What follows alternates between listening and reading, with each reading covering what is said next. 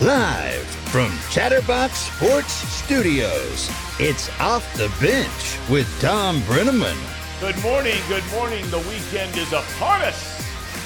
A pleasant Good Friday morning to each and every one of you. We welcome you to Off the Bench presented by United Dairy Farmers. We come your way Monday through Friday, 10 AM. 12 PM. P. Oh, it's tired. You can find us on YouTube slash Chatterbox Sports if you'd rather join us in podcast form. By all means, just search off the bench with Thom Brennaman and you're dialed in. Gentlemen, look who's back. Back in the saddle. There he is. Yeoman's work done yesterday by one Reed Mouse, sitting in for Casey McAllister. Yeah. Welcome back. I'm glad you're safe and healthy you. and Thank you're doing you. all right. Yeah, uh, just a really set of unfortunate events. Um, didn't have any of my equipment in my car. I had just changed my wife's spare, or just changed her tire. Uh, had to plug it and um, forgot to put it back in my car. Gotcha. Okay. Went down the road and tire just just gave out. Do you And think then- there's any chance you ran over something here in Hamilton on the sidewalks that may have caused Uh, that you know, you know, there's the possibility. Uh, it's a really bumpy, rocky roads over here. Just Yep. a lot of potholes. A lot of we just, potholes. We Lot just, of hey, we just signed a le- we just passed a levy, so we, we'll, we'll get that fixed up there. Casey, I'll tell you what though. I mean, I had to come off the bench. It's the name of the show. Yep. yeah, I had to be a nut cutter. That's the name of the our, our viewers. No, and, that's and- right. And, listen, I only had maybe five to six mistakes yesterday. No, you but- did not. But we made it through. We made it through the two-hour stint. I watched. I watched a lot of it or listened to it. I didn't think you made that many mistakes, to be honest. I thought you did a really good job, Reed. Thanks. He did. He did a great job. Thanks. We were very lucky to have him. Yeah. You know, that's like God at work because it was just on Monday he was starting to learn it, Correct. right? And then all of a sudden, four, three days later, bang. It's perfect. Needed to come off the bench and hit the long ball, and he did it. Big time. All right. Uh, the Bengals, they had the weekend off, as you know, before getting back to work on Monday. They will play a week from Sunday in Santa Clara against the San Francisco 49ers, once beaten 49ers. San Francisco, though, focused on what's directly ahead. And for the 49ers, that means a trip today to Minnesota to take on the Vikings in Monday Night Football. Jay Morrison will join us at 11 o'clock to talk more about the Bengals and their upcoming stretch run. Do they have another big run in them like they have the last two years? Last night in New Orleans, Trevor Lawrence got the proverbial monkey off his back at the Superdome. The only two games Lawrence lost during his three year career at Clemson, both of them came in the Superdome a national championship game to Joe Burrow and LSU, and a national semifinal game against Ohio State. Heck, he even lost a preseason game in his rookie year there with the Jaguars. But no more. Lawrence and the Jags beat the Saints 31 to 24. Jacksonville's starting to get it rolling now. They're starting to look like the team everybody thought they were going to be. 5 and 2 on the year. Derek Carr, although he made a play at the end, right, Casey? They could have won the game. Yeah, they could have won the game, Tom. I mean, I I was surprised. Um, Foster Moreau, I mean, he had it Brutal. right there in the back of the end zone, right through his hands. Brutal. I mean, they had a chance to tie the game, couldn't get it done. Feel bad for the guy. I mean, that's the that's the the game right there. Some of us, some of us who made a live bet on the Saints right before that drive felt really sick to their stomachs when Foster Moreau dropped a wide open pass. Now, wait a minute. Say that again. You made a bet. I made a the live bet. drive, a live bet that they were going to score a touchdown. Yeah, it was plus 870, Tom. Great value. I, I believed in the, the home team, the Saints. They marched all the way down the field in a matter of one minute, got down to the 10 yard line or whatever it was, seven yard line. Wide open pass on third down to Foster Moreau. In his hands, nobody near him. Boop, drop. So, just to be clear, Boop, Elliot, boop. just to be clear, Elliot, I send you my bets over the night, and you pick against me. I did. That was pick bad gambling move, me? but I believed in this. There was too. There was too much value on the line. It was a value play. It was a Casey. value. a It was value plus 870 with three minutes of clock time. They're down only a touchdown. It was free money.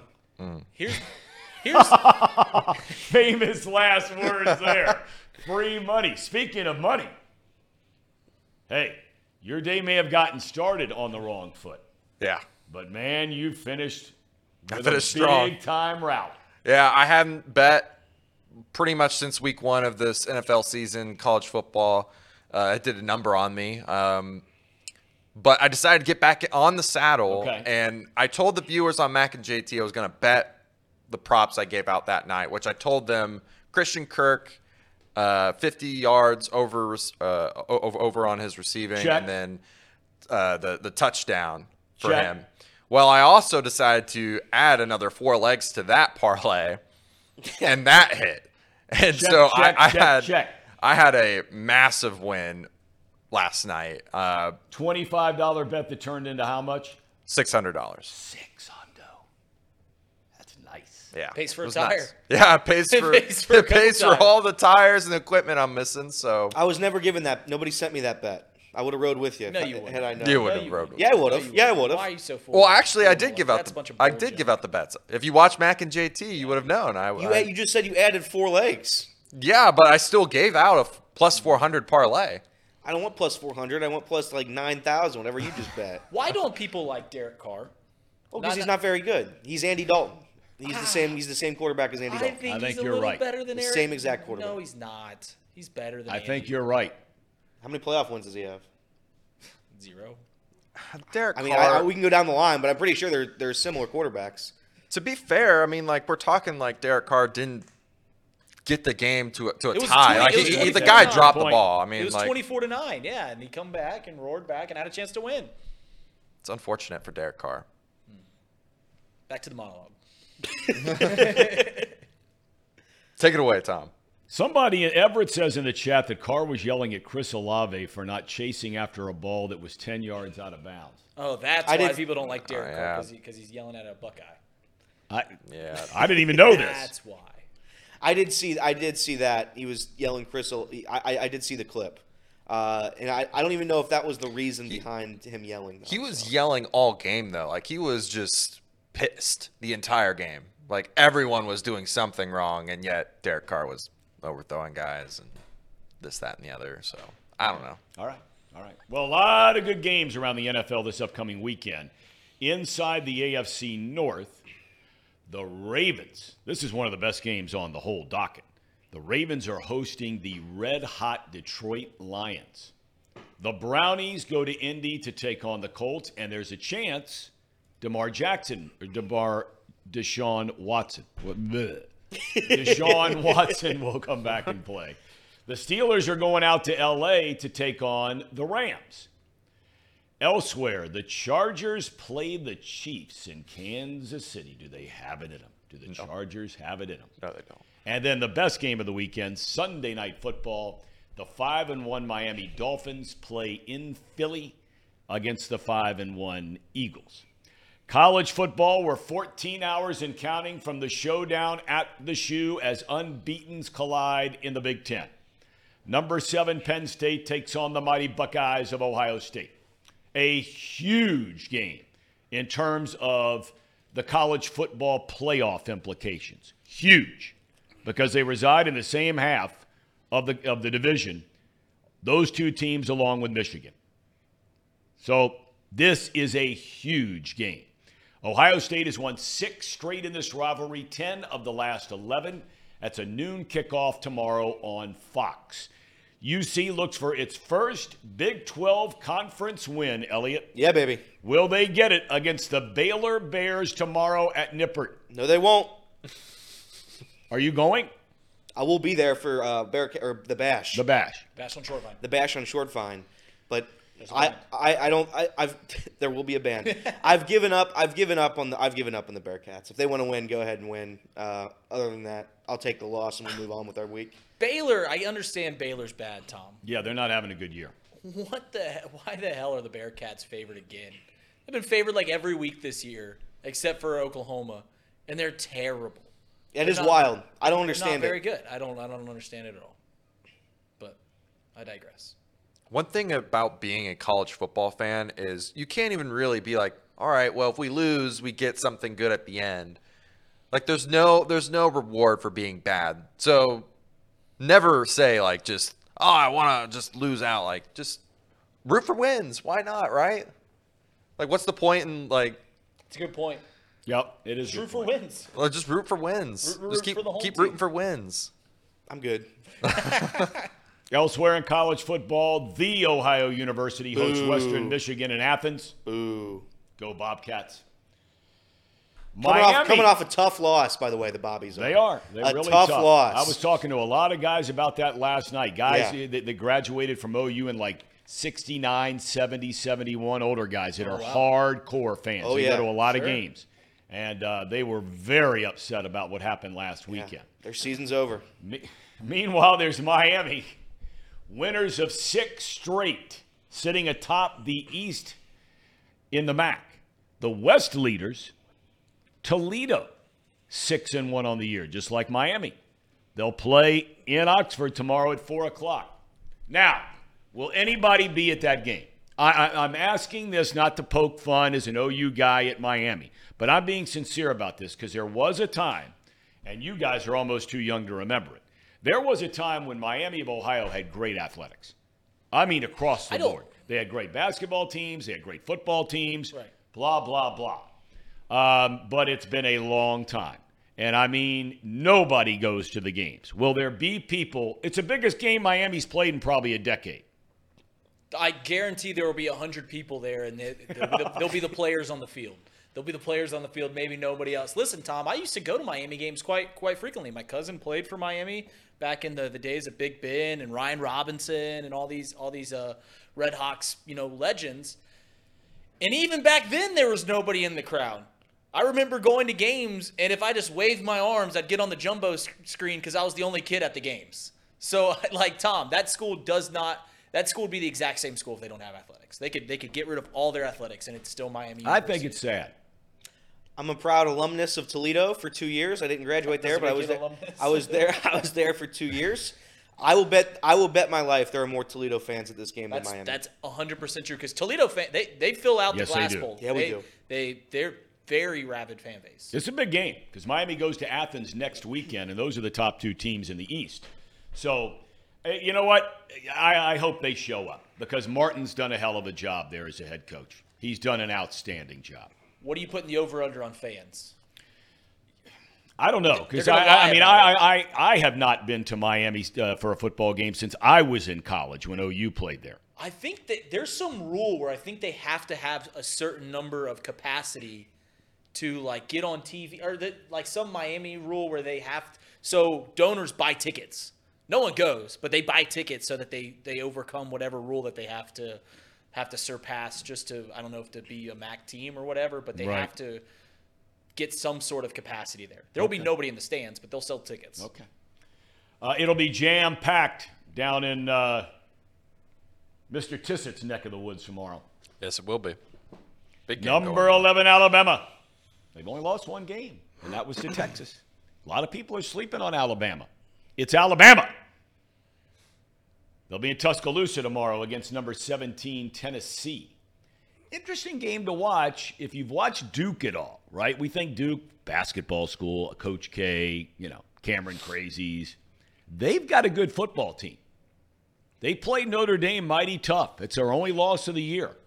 So number 16, Duke travels to number four and undefeated Florida State in Tallahassee. And then out in um, Casey's neck of the woods, you got Utah against USC.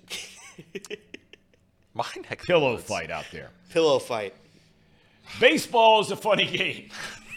In the American League Championship Series, the home team has not won a game. In the National League Championship Series, the home team hasn't lost a game. When the Phillies play at the bank, home runs seemingly flying out of the yard every other inning, right?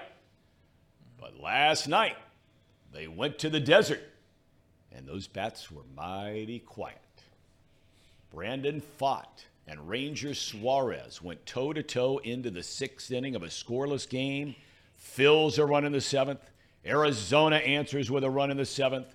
And the Diamondbacks would get their first win in the series, scoring in the bottom of the ninth, bringing back memories and flashbacks of Luis Gonzalez in game seven, bottom of the ninth. Marte with a knock and a 2 1 win. Game four tonight at 8 o'clock. In the American League, don't look now, but here come the world champs. They lost two games at home, scored a total of four runs in two games. They were shut out in one game. Well, they've piled up 18 runs in the last two games, including 10 last night, to even that series at two apiece, Rangers and Astros. Critical game five late this afternoon. The same pitching matchup we saw in game one. Justin Verlander was beaten by Jordan Montgomery in that game, and that's the matchup today. Former Reds managers Lou Piniella and Davey Johnson are among the finalists for the Baseball Hall of Fame.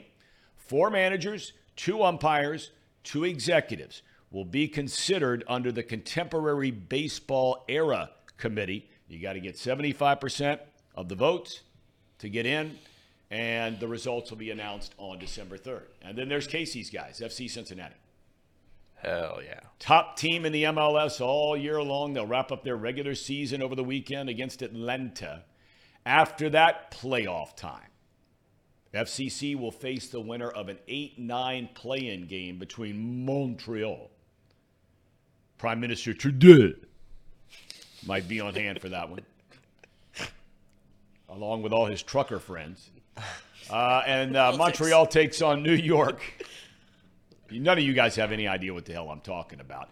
Uh, and, and that will be a best of three for FC Cincinnati against the winner of that game. Starting next week, the playoffs. It's going to be exciting. It sure will.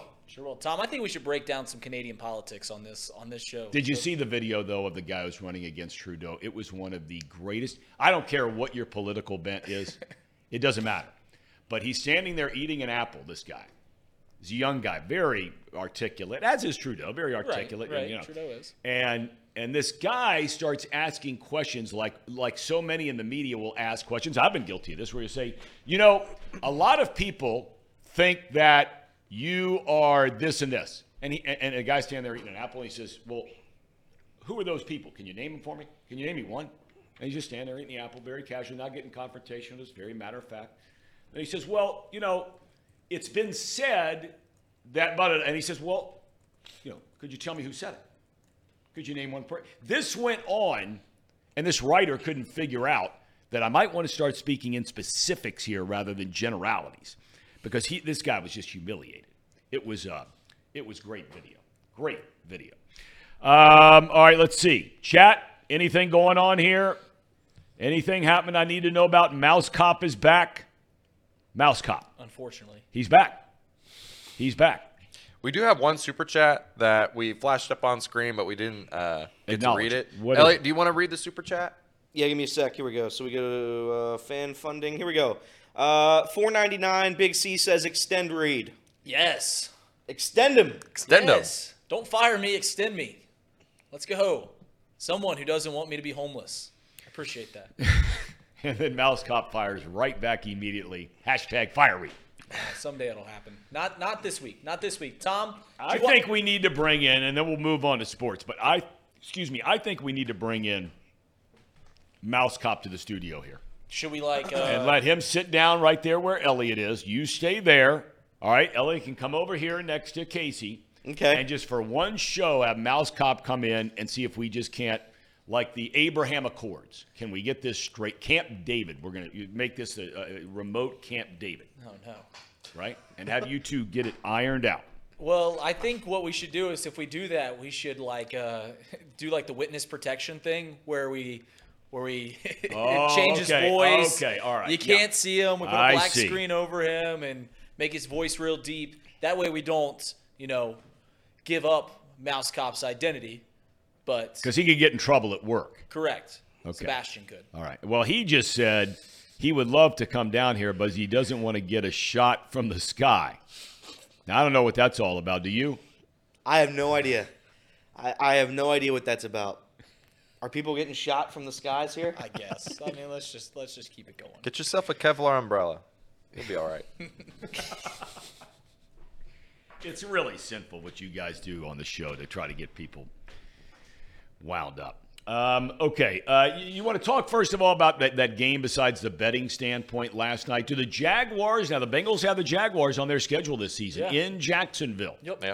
Um, a lot of people at the beginning of the year you know, most people flock to Kansas City, some to the Bengals, some to Baltimore in the AFC, uh, some to Buffalo.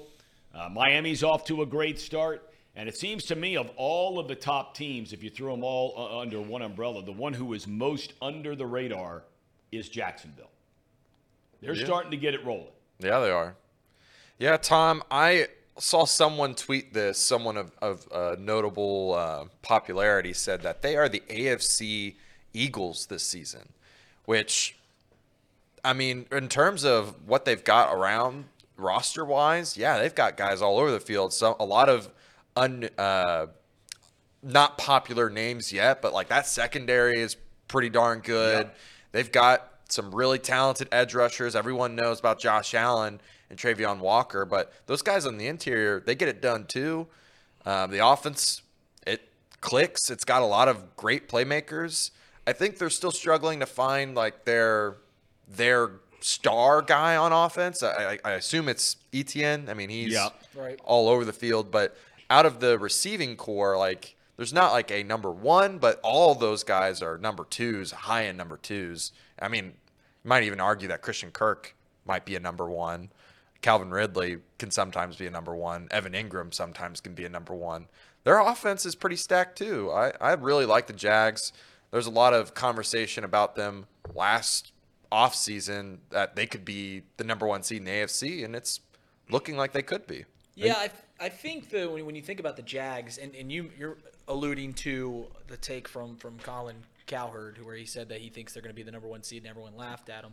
Um, so there was a, a, a buzz, right, about the Jaguars. You know, they, they started the season last year three and seven. They they roar back and make the playoffs, win a playoff game. Trevor Lawrence looks very good. People are like, all right, is this team going to take the next step? Early on in the year, they didn't look great, right? Everyone's like, all right, I'm out on the Jags. I'm out on the Jags. But what do they keep doing? They just keep winning ball games.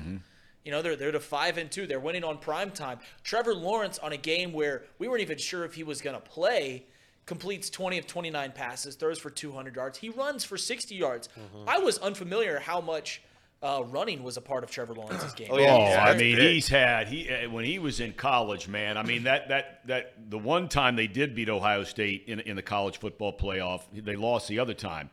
But I think he had like a 75 or 80 yard touchdown run. that he guy runs like can run. deer. He's He runs got like a he's deer. got great awareness Yep. on when to take off. Like it, Yeah. the plays. I was watching um, the Saints defensive line go against uh, Jacksonville because honestly, I had a bet that Cam Jordan would have a sack last night. So I was I was very locked in. Didn't come close. I was amazed by how well the Jaguars, how quickly their plays developed. There was never really even a chance for any pressure to get in the backfield against against Jacksonville because you know it, it was an out route, and even if there was no play there, Trevor wasn't staying in the pocket. He was taking off and he was getting 7, 8, 15 yards every single time he took off. And that just adds a, a wrinkle. And it, it makes you wonder when you look at our team, the Bengals, and you say, plays don't develop that quickly for Cincinnati. And when they do develop that quickly, it feels so forced, right? It feels like they're trying to just really force the hand of, of making a play happen very quick it looked more natural for Jacksonville. This team's going to win their division. I think we all see that, right? This team's going to win double digit games. And I don't think it would surprise anybody if this team beats a Bills team in the postseason, beats a. I think it would surprise people if you beat the Chiefs, but if this team makes it to the AFC Conference Championship, I don't think that would surprise anybody. Well, look, they they've already played the Chiefs this year. They only got beat 17 to 9. That was the second game of the year. So they played them. It was at home. So, I mean, home for Jacksonville. They lost that game. But you look, they they get obliterated the week after that when CJ Stroud goes off for the Texans, right? Right. They score 37 on Jacksonville in that game. And Stroud was just un, unreal. But the last four games, Falcons are a pretty decent team. Jacksonville demolished them, right? Yep. Then they beat the Buffalo Bills. Both of those games, if I'm not mistaken, were in London, right? It's Back to back field, yeah. games. Yeah, their home field advantage. And now they come back. They bludgeon the Colts. Colts are not very good, but, you know, and their quarterback's out for the year, but they, they, they hammered them. It wasn't some tight, ugly win. They kill them. And then last night, it's not an easy place to play. We talked about what a house of horrors it had been uh, in three prior games for Trevor Lawrence to try to get a win in that building. He gets it. And, and let's not forget, they have a Super Bowl winning head coach. Yeah. To- to- Tom, this team, I, I I'm a, becoming more and more a believer that Trevor Lawrence is is top tier quarterback material. Like I, I, he was the number one pick. He's already won a playoff game. He's he's certainly got the physical aspect to it. But the more and more I watch him, the more and more I'm like, this guy can win a Super Bowl. I I, I think that's already been. Pro- I, I I don't know, Tom. I just think that he's he looks very very good. I think this Jacksonville Jaguars team is very very good. It, it's gonna take a lot for me to think that they won't be serious contenders in the postseason. Yeah, I would agree. I, I doubted the Jaguars once they were struggling at the beginning, but they play in a division that's very bad division, It's right. a it's it's a, it's a division where you can stack up a lot of wins. I know they got blown out by the Texans, but I, I think going forward, Jacksonville is going to take care of that division Yep. pretty easily. And it, I did say at the beginning of the year that they could. I did say on this show as well as Cowherd, so Cowherd and I similar brains that they could get that one seed because of how easy their division is, of how how winnable their schedule is. So shout out to them. And last night, Tom said it. The Saints are not a bad team. The Saints have a really good defense. They have arguably an elite defense, one of the best defenses in the league. Slept on. I know the offense isn't great. Derek Carr is not a fantastic quarterback, but he's a top 15 quarterback. You wouldn't hate win- Derek. win, right? You wouldn't hate Derek Carr as your quarterback. Alvin Kamara is one of the best running backs in the league. Alvin Kamara, by the way, he had 12 catches for 91 yards. I believe he has more catches than any running back in the NFL, and he missed three weeks of the season. It's crazy. So that's that's wild to me. But yeah, Jacksonville Jacksonville is going to be very good, uh, and I think they can beat just about anybody in the league. We've seen now in the last two primetime games, Tom, we've seen a play that I had not seen prior. And I'm wondering if it's going to become a regular thing, if, if, if it's going to become such a regular thing that the NFL is going to have to implement a rule. And that is where a blocker on a punt return is getting thrown into the returner. Right? That's happened. it happened That's on Mon- happened twice now. It's happened on week. Monday night and it happened on Thursday night football. Yep. Back to back prime time games. Yep. And both times when it happened, you looked at it and you said, why don't teams do that more often? Because it, it gets you the ball right there and it's it's legal, right? If, if they're going to block you, run straight at the, the punt returner. And then when you get close, just throw them into them and see what happens. I, I, I think that's going to be something that we're going to see more and more in this in the NFL. And it might be something that they might have to address. Yeah, and one of the things that the Kirk and uh, Al were talking about was was he calling for the fair catch? That doesn't even matter because it was his own player that hit him first. Right. That's another thing that is just like what? It, how do you stop that? If you aren't aware of what you are doing as the return man, the the the uh, the the runner on that right or left side, and you just run right into your own guy, there's just I don't know what to tell you. That that's just bad bad Well, I mean, I blame but- that uh, squarely on the shoulders of the blocker. Right. Yeah. Because the punt returner's standing there trying to watch a ball that's nine Right. miles in the air and it's a dome and it's or the wind or whatever it might be. They just got to catch the darn thing. yeah. And that, that, that, that, that's enough concentration in and of itself. Right? Right. And now all of a sudden, you know, I mean, it- you mean to tell me a blocker can't figure out or doesn't know when he almost is standing within like a yard and a half or two yards of the guy, now he's going to block somebody? yeah. I mean, we're just gonna have to see as the season goes on if it continues to pop up because, I like you said, Reed, this is the first time I've seen it like back to back in games so close together.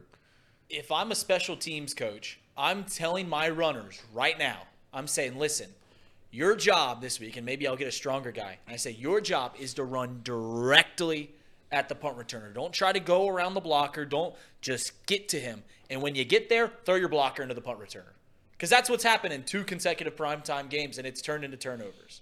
And until the NFL addresses it, I will exploit that rule in every case to a point to where the the return team's going to have one of two things to do. They're going to either have to keep you as far, they're going to have to do way better job at blocking that runner. They're going to have to get them way out in front, or they're going to have to let them go free, Yeah. and you're just going to have to fair catch every That's right. every punt return. That's right. That's the way y'all said it. You just fair catch everything. Right. Yeah. We do have one super chat, and I think we'll get more into both these games or just in, in general the NFL. Vikings over 49ers or Dolphins over Eagles. Who has a better chance to get an upset? $5 super chat from Big C, Big Corey. Um, I know we'll we'll be going into the Eagles Dolphins game later on. Um, Is that even that big of an upset? the Eagles Dolphins? No. Yeah. I don't think it is. I not to spoil picks later on, but I, I think the Eagles are are on the downtrend. I think the, the Dolphins have a really good matchup against the Eagles. Yeah, I, I, clearly, to answer that question, the the most likely upset would be the Dolphins Yes. over the Eagles. But that being said, I don't think that's much of an upset. I think those two teams are at the top of their respected conference. Right, So yeah. how big of an upset is that? I mean, it's just a damn good football game. Yeah, the Vikings have 0.0% chance to win I that don't know about game. that, but- 0.0. Zero. I- Another, I'm with you 100% on that. 0.0. Yeah, none. N-U-N, none. None. I another storyline that came out from last night, Tom. It seemed like Al Michaels was getting a lot of heat on Yeah. Twitter. I don't know if you saw it. Uh, He you know. I, I didn't see it. And I, I why? What's going on there? So it seems like all of these Amazon Prime broadcasts, it seems like every single time he just is Low lacking energy. emotion. He's lacking energy on some of these calls. The game-winning touchdown call where Christian Kirk scored a touchdown. It was a pretty obvious touchdown. Christian Kirk gets inside the end zone, reaches across the pylon, touchdown, and his call was basically, and Christian Kirk gets down to the one yard line. It looks like, and that was it. And, And that was it- that was his touchdown call People And think it for a game it in. for a game-winning touchdown. Yeah, and it wasn't just like a like a normal touchdown either. I mean, he caught he caught a two yard route and took it for forty yards around the side. I mean, you think you'd get a little more excited about that, but it just wasn't there. Well, he is one of my top two all-time favorite announcers. So I, Oh, yeah, I, I agree. mean, but but but hey, look, that's part of the part of the gig. I mean, you're in that seat. You got to be able to take some bullets, Yeah, and he was taking a lot of them. yeah. I- People, it- people, people think he's phoning it in. People think he's uh, he's not giving it all. Maybe it's because he doesn't eat vegetables. Did you see that story? Yes. How saw Michaels that. has never eaten a vegetable. There's no way. I that's love true. that story. There's no way that's true. Makes me feel good. Colt, by the Yeah, way, Colton. Colton. Colton, just Colton joined Nutcutter Nation. How about that? Let's go, Colton. Yeah, let's go, Legend, Colton. Melman. Attaboy. Now, let me ask you guys this, okay? Um, if you were the head of NBC, would you have let Al Michaels walk out the door for Mike Tirico? No. Him and Collinsworth were pretty damn good. Damn good. I still don't understand why that happened. Yeah, why does that happen? It, was it was it money? Did did Amazon? They I were, they were going to lose money. Tirico. What? They were going to lose Tirico if he didn't step in. That's that's what I've seen. I mean, there was like a contract thing. Like if he didn't get to step in there, that he was just going to go take his talent somewhere else. But I mean, Tirico isn't that bad either. It's Tirico's just- good. Al Michaels and and Collinsworth were like, to me, like legendary Yep. duo. Yeah, they were like they weren't together as long, but they were like Madden and Summerall esque. Yeah. Yeah. I agree. But I don't. I don't think there's any way that Michaels. I mean, he, he's, he's he's been too good for too long. There's no way he's phoned it in. Now, you know, look, everybody loses some uh, hair on the fastball, right? As you get a little older, and so I don't know. But golly day, I mean, he he uh, he's an unbelievable announcer, I think. But I, I didn't I didn't get a chance to watch uh, any of the game last night. You said he's one of two. Who's the other one? Dick Enberg, God rest his soul. I don't know who that is.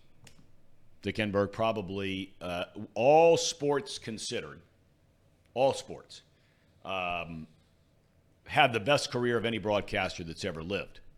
Now, Joe Buck will have the best career as far as two primary sports is concerned baseball and football.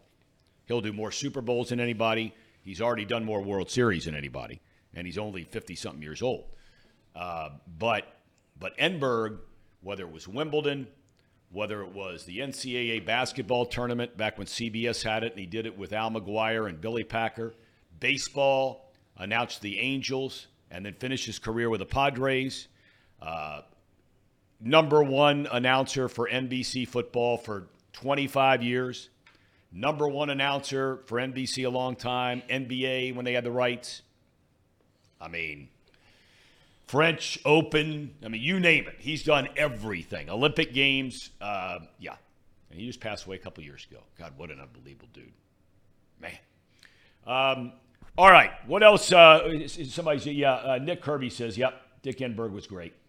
He used to watch a lot of Padres games. That was Dick's last job. Um, Tom, one thing I wanted to to ask you that you brought up in the the monologue was about the Davey Johnson and Lou Piniella. Do Yes. You think, what do you think their shots are at getting in the, the Hall of Fame? I think Lou's got a pretty pretty good shake at it, right? Yeah, I, oh, I don't think there's any doubt about it. Um, I think if you asked most people, th- there are a lot of people that will tell you that Davey Johnson had the greatest baseball mind of anybody that's ever been Really? a manager in the history of the game. Really? Yeah.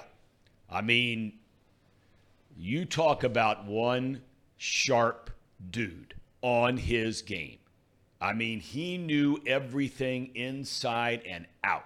Won a championship with the Mets, With the Mets, yep. like Piniella did with the Reds. Both of them managed other teams. Both of them took other teams to the postseason. I would imagine uh, both of them, without a doubt, deserve to be in. So you got those two. The other two managers are Cito Gaston, right? The only African American manager to win a World Series. He won two of them back to back, right? You got Jimmy Leyland.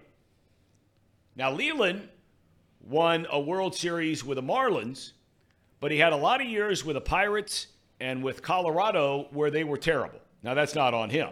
Right. But a lot of good teams with the Pirates too. They got beat by the Reds in the '90 LCS and, and had a to like three or four year run. Lost to the Braves. With Barry. Yeah, that, that whole gang, Bonilla and Van Slyke and Doug Drabek.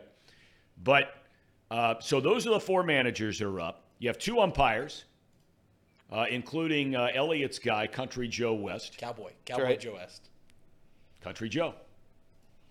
Great umpire. And then you have two, you have two executives. One being the late great Bill White, president of the National League for a long time, was a great player, um, and a great announcer. So he went from being a player to a broadcaster with the New York Yankees forever, and then he leaves that job to become president of the National League for many, many years. He even hosted the Today Show, Bill White.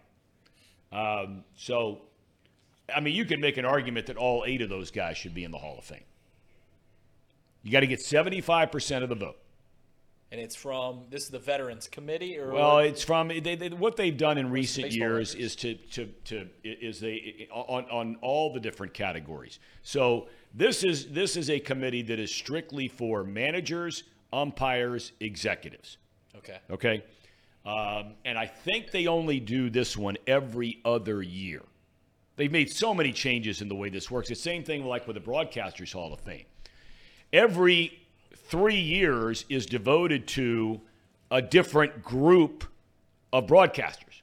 So you have one that is primary just network television mm-hmm. broadcasters. Mm-hmm. You have another one that are the old time broadcasters, going back to the 20s and 30s and 40s and 50s, guys that have been overlooked, right? Right. And then you have the the modern day local broadcasters. So that's why Pat Hughes for uh, the Cubbies Right, went in right, right, last right, year, and I, I'm hoping the guy I hope really gets in. Gosh, I hope he gets in. Is Tom Hamilton in Cleveland? That dude is an awesome announcer. He's you awesome. heard him? much? Yeah, he's great. He's, great. He's awesome. He's good. And an They love him up there. Oh man, and an even better guy, Uh, just a phenomenal guy.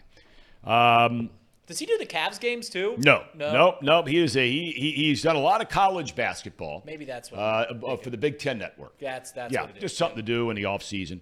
But uh, yeah, uh, Sharon Peters is back. Says Angel Hernandez. Put him in the hole. Angel Hernandez needs to get fired. I'm not one for calling for people's jobs, but how does that guy still have a job? He is he is the worst. Why are you bad mouthing Angel Hernandez? Because he's the worst umpire in the MLB year after year after year, and that's not my opinion. That's just a fact. He has the most missed calls at anybody in Major League Baseball, and he makes it all about himself. He's just not a good umpire, and, and they let him they let him do it because he's built up a name for himself.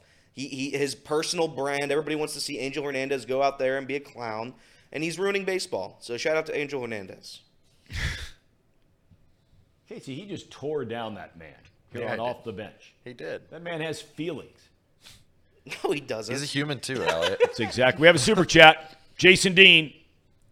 We didn't know how good we had it in the 1980s with sports broadcasters. Boy, you ain't lying. I mean, you think about all the major sports and the guys that were on for the different networks. You had Madden and Summerall at CBS, number one team. You had Enberg and Bob Trumpy, number one team for NBC. That's when Fox wasn't even around, obviously. Um, you had on the NBA Marv Albert, number one team NBC. Enberg was there for a number of years. Once Enberg went to be the number one football team, they brought in Marv Albert. He did it forever. All those Bulls runs in the 80s and 90s, Marv Albert on the call.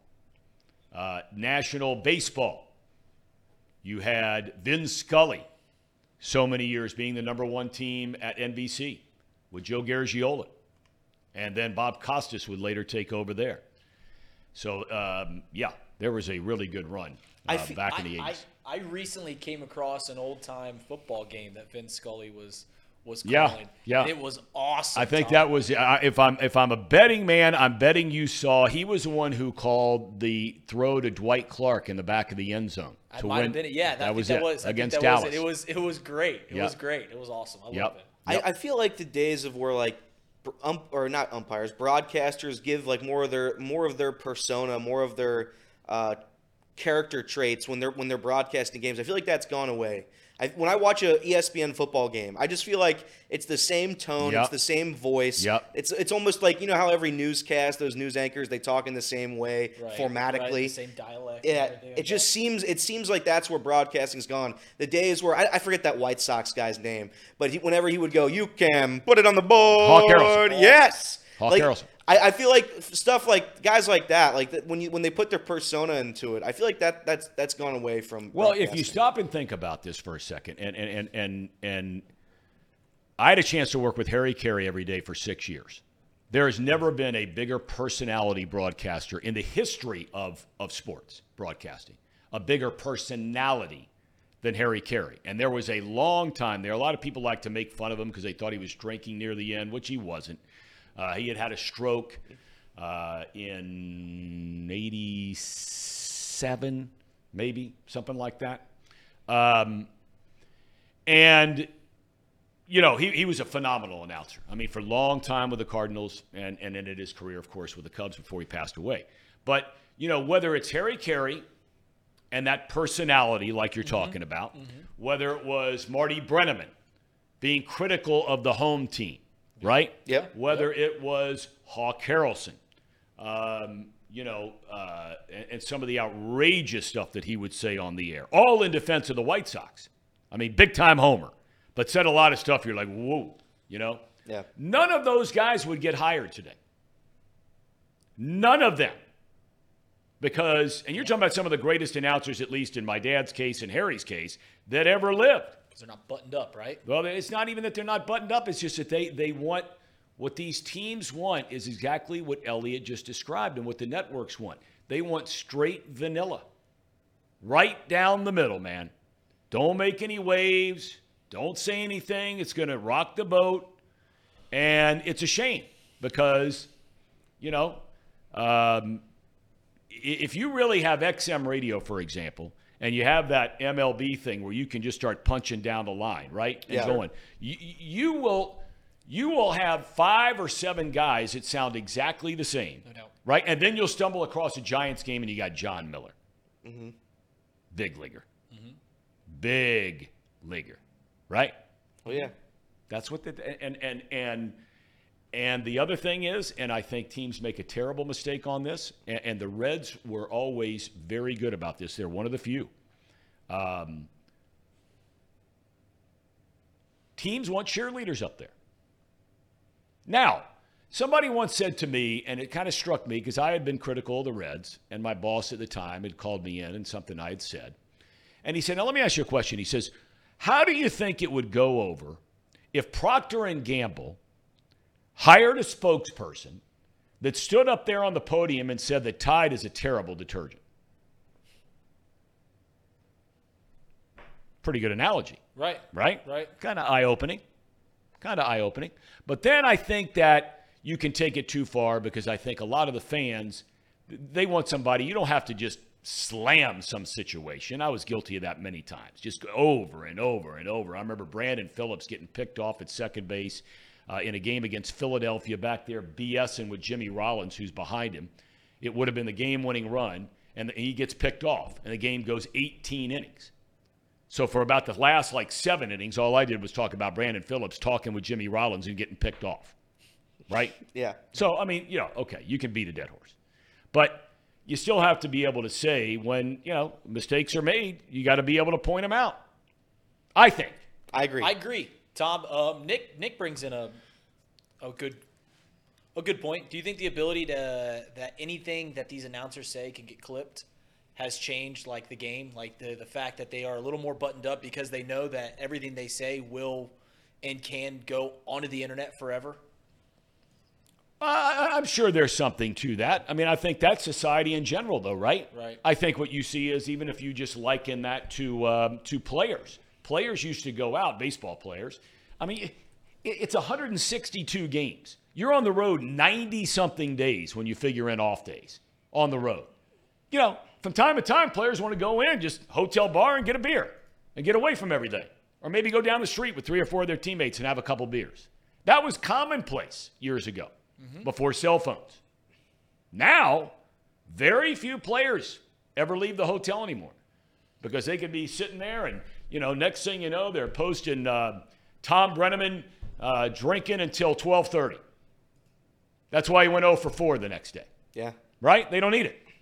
Joe, Joe Maddon uh, said that was the reason that the Cubs never took the next stage. Is like these guys just sit in their hotel room and, and don't hang out and they don't go to the bars. They don't get in trouble till two in the morning, which I think was a an interesting quote as to why your team didn't succeed. He's like they weren't partying enough. They weren't good. They, they didn't have enough team chemistry. I believe that. I believe it too, Tom. I believe, it. I believe it. I believe it. Um, all right, we got um, Jay Morrison coming up at 11 o'clock. What do you boys want to get into? Because we got to get to the weather a little early since we're having him at 11. So, about the next five minutes, anything on your mind? We're going to be covering everything that is Cincinnati Bengals here in about 15 minutes. Yeah, because we're going so Bengals in the second hour. One thing that, that was big big news here in the, the local area, certainly in the Big Ten, is the stuff that has come out about the University of Michigan. Yeah. And this is this is where I'm putting my hands up and I'm saying I don't know enough about the situation to where when you read the headlines, right? When when you, when you just see the the story at a, a thousand feet off the ground and it says they're going to practices or games and stuff like that and just scouting hand signals. What's the problem with that? Like, I, I guess, I guess that just seems like a, a fair advantage to go to games and scout. Like, listen, if they're going to signal what plays they're going to do, why can't, why isn't that open to other teams trying to figure that out, Tom? Well, I think from what I and, and, look at the end of the day, nobody knows, including right now. Apparently, if you believe what you read in the Athletic, I read it this morning. Michigan has not been given specific charges as to what has been done here. Right? So they're waiting to find out. Jim Harbaugh came out and said, Hey, all I know is I've never told anybody uh, to go to this practice or go to that game or directed anybody to do this to go steal signs. He says, I've never done it. So he's already on the record as saying, I had nothing to do with it, if it happened. But Michigan is awaiting what at least the formal charges are from the NCAA. Uh, and there are very specific rules. I'm with you. Sign stealing goes on in every sport and, ha- and, and goes on in every sport as we sit here. Right. That, that goes on. But apparently, there are very specific uh, ways in which you can't do that. Now, I don't know what those are because they never really got into specifically, you know, have they said Michigan was spying on practices? Are they saying Michigan was uh, going to games when they're not allowed to go to games off of campus? Things like this. So th- there's a lot of murky water here still. Right. But the bottom line is this is now, you know, two things in the last three months where Michigan's in the news. Michigan football. I don't know what to tell you. What's going up there with Maize and Blue? Do you think this would be the end of Harbaugh? No, If if hell if, no. if they if they I don't know what the suspension would be. I assume it would be a bowl, uh, playoff ban of some sort. It wouldn't be that. Well, it all depends Oh, on it- what they it's can super prove. stiff, Yeah, I mean, it all depends stiff, on what they. I mean, look, we're talking about the same body here. I mean, in the grand scheme of things, the last thing that they hit Michigan with, and Harbaugh got suspended the first three games of this season. You may remember. Yep. Um, uh, it was a joke. It, it was a joke. I mean, basically, you're buying, you know, the NCAA denied it, but basically, you know, Harbaugh was picking up the tab for some guys to eat some cheeseburgers. Right. I mean, it was just so Crazy. ludicrous and some stuff Dumb. during COVID and all that sort of thing. Right. Um, are we having problems here? We all right? Nope, nope, we're good. Okay. Um, but this thing, now this is one where what they can prove or can't prove um, could have serious repercussions. But then again, you're talking about a body here that the Kansas Jayhawks had five level one proven violations. And that's the worst level, level one. They had five of them in the basketball program. They made them take down a banner. I mean, would the NCAA really go after Michigan? No. You're talking about one of the biggest brands, unless it's just blatant, brutal something. Because the one difference in this thing is, and I found it fascinating reading the article, maybe some of you have already seen this. The Big Ten gave Michigan State a chance to cancel the game tomorrow. Michigan plays Michigan State tomorrow night. Mm-hmm. And they gave Michigan State, so they must have some something in their pocket here. They gave them a chance to cancel the game and Michigan State says, we are fearful for the safety of our players if the other team knows what's happening or about to happen. That's a pretty, pretty serious leap. So are they playing the game? They're playing a game. Michigan State said, we're going to play.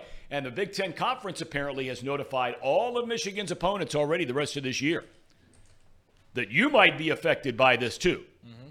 So, um,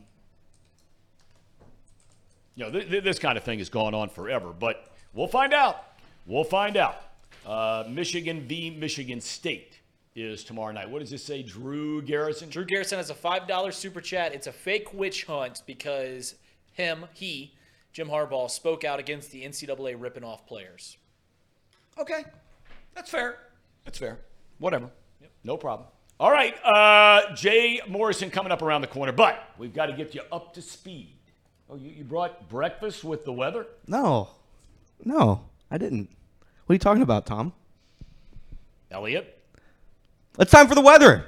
It's time for the weather. Look, it's a tropical paradise out here in Hamilton today. Beautiful. I picked a banana right off the tree.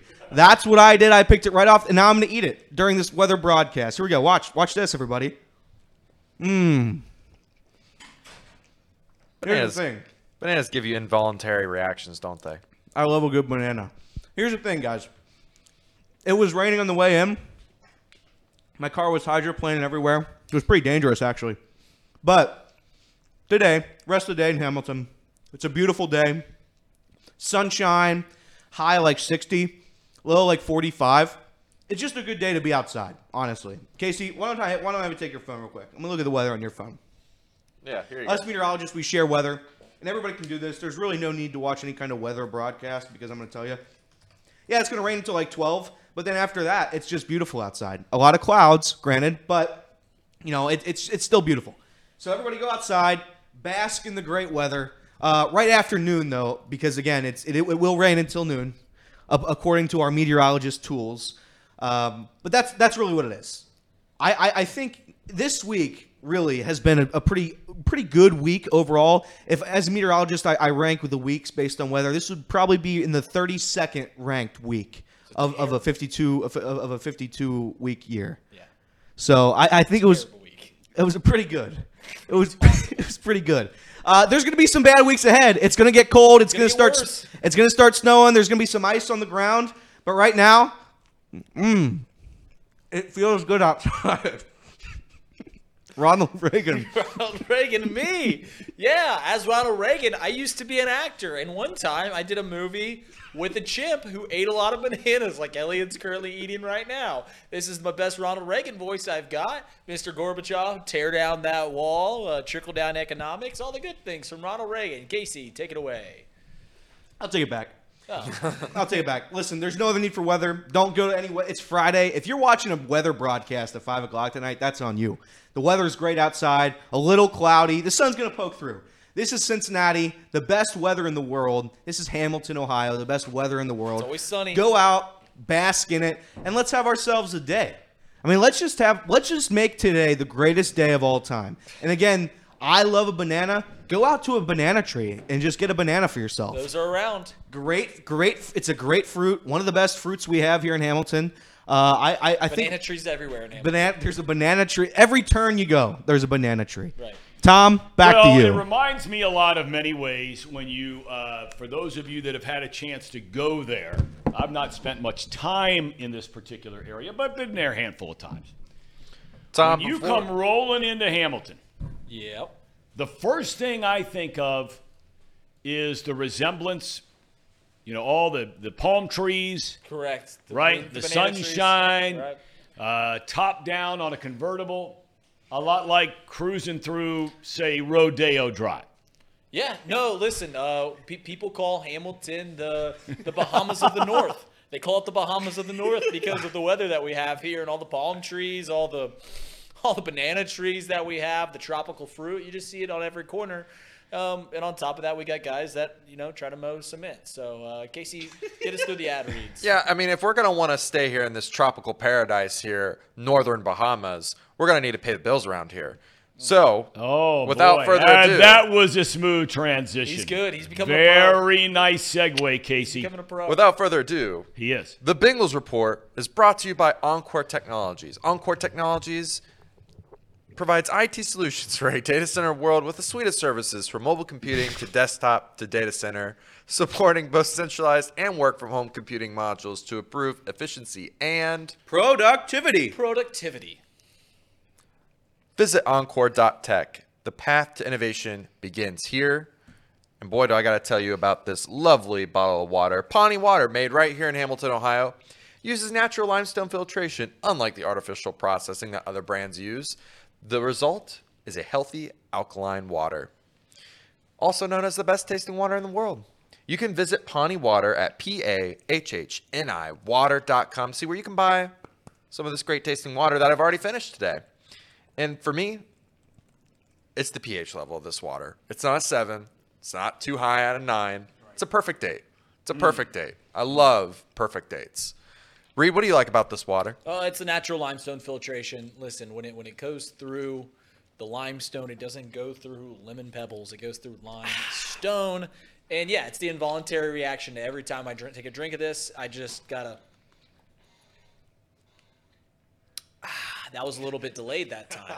took took a little longer to, to, to go right on down the gullet, but that's Elliot's favorite thing, how smooth it is. Yeah, when a- after you eat a nice, uh, pleasant banana, all I want to wash it down with is Pahhni water. It's smooth, it's refreshing, it goes down the gullet. Well, nice and easy. you're double dipping Hamilton's very own. If you're getting that banana off a Correct. Hamilton banana, tree, That's right. I forgot it. That was a great point by Thom Brennaman. Listen, you're going to come to Hamilton. You're going to look at all the bananas and all the trees. You're going to grab a banana. Boom. You're going to go to the river, the Hamilton River. You scoop up some Pahhni water with your Pahhni water bottle, and that's all you got. Pahhni water is the greatest water known to man. Everybody should go drink it. Everybody should come to Hamilton for the banana trees as well. But this is not a banana tree ad. This is a Pahhni water ad. Please drink Pahhni water. The All right. greatest Well, water known to man. and, and to close with Mr. Mo before we get to Jay Morrison, the new logo. Ditch Dasani, grab Pahhni. yeah. about that? right. Yes, yes. How about that? How about that? Big league. Well, speaking of big league, um, the Bengals beat writer, beat reporter from Pro Football Network. Uh, he is also a proud alumnus of the Ohio University. Look at him. He's he's sporting the the, the pullover. I got the sweatshirt on. Uh, they had a tough one last week, Jay. I was very upset because I still think they got the best team in the MAC, but they got to get back on track tomorrow. They do. Uh, I think I'm going to go to that game. We're going down to visit my son this week, and he graduates in December. This might be the last chance we get to to go down and and hang out when we actually have someone there. So uh, we're weighing: do we want to go to Peden Stadium and watch Ohio play Western Michigan, or do we want to go to a bar and watch Ohio State Penn State? Oh, well, I think I'd watch the Ohio State game, and then I would go to Court Street and just spend the rest of the night there in Athens with your son, right? That's a great plan. Yes. Yeah, why not? Why not? Uh, anyway, let's talk about the Bengals. Now, look, everybody's been talking. I I really uh, was impressed, and and I, maybe he talks all the time. I don't know, but this was the most extensive amount that I've really seen and heard from Brian Callahan. He pretty much laid all the cards on the deck, right, about this offense and, and the coaching staff and players that aren't playing except for Ja'Marr Chase. Um, were you surprised he was that direct about everything going on with the offense? Yeah, I was. Um, it was it was refreshing. You know that these guys. I I don't think they don't lie to us, but they they have a way of kind of seeing. I guess rose-colored glasses would be the the the way to put it. And we do. We usually we talk to Brian every week. Sometimes it's on Monday right after a game. Uh, sometimes it's on a Wednesday or Thursday where he's had time to kind of digest the game and get into the next game plan. This was a Monday. This was raw. This was coming right off of that that performance against Seattle where they they looked unstoppable for two drives, and they couldn't get out of their own way after that. So um, it was. I, I mean, I don't think he was putting on a show. He was he was expressing anger in the things he was saying, but he was not in that kind of mood where he was I mean, I think he'd had enough time to to process it and he was talking calmly and rationally, but he said that wasn't the case Sunday night when he was rewatching the game on his iPad. And that wasn't the case when he was in the team meeting and letting everybody on that offensive side of the ball know that you all have a hand in this. Everybody, as he said, is has spent time in the barrel um, messing things up. And even he went further. Uh, you know, I asked him about Irv Smith and what what they need to get out of the tight end position, and he he pointed out a play in the first quarter where they they had Irv kind of block for a little bit and then cut across the field. He was wide open. It would have been a touchdown. And Jonah Williams and Joe Mixon both missed their blocks, and Joe had to dump the ball off to Ja'Marr Chase. He couldn't wait for that that route to finish. And and a lot of times they'll say one thing breaks down or you know one block uh, he called jonah and joe out on that play in particular so it's I, I, think it shows where they're at right now there is some frustration and there is some accountability that needs to happen and um, they, they can't just rely on the fact that they turned it on last year after three and three uh, this this three and three feels a little different than last mm-hmm. year um, well, you know, look, uh, Burrow appears to be healthier the last couple of weeks. He certainly has moved around a lot better. Um, was there anything in there? I mean, you just touched upon a couple of things and calling a couple of guys out on a play and that kind of thing. Was there anything when he was asked, you asked him about uh, potential changes that might be forthcoming in the offense? Was there anything that anything that, that, that sort of caught your ear by surprise or something you found more interesting than whatever else he might have said?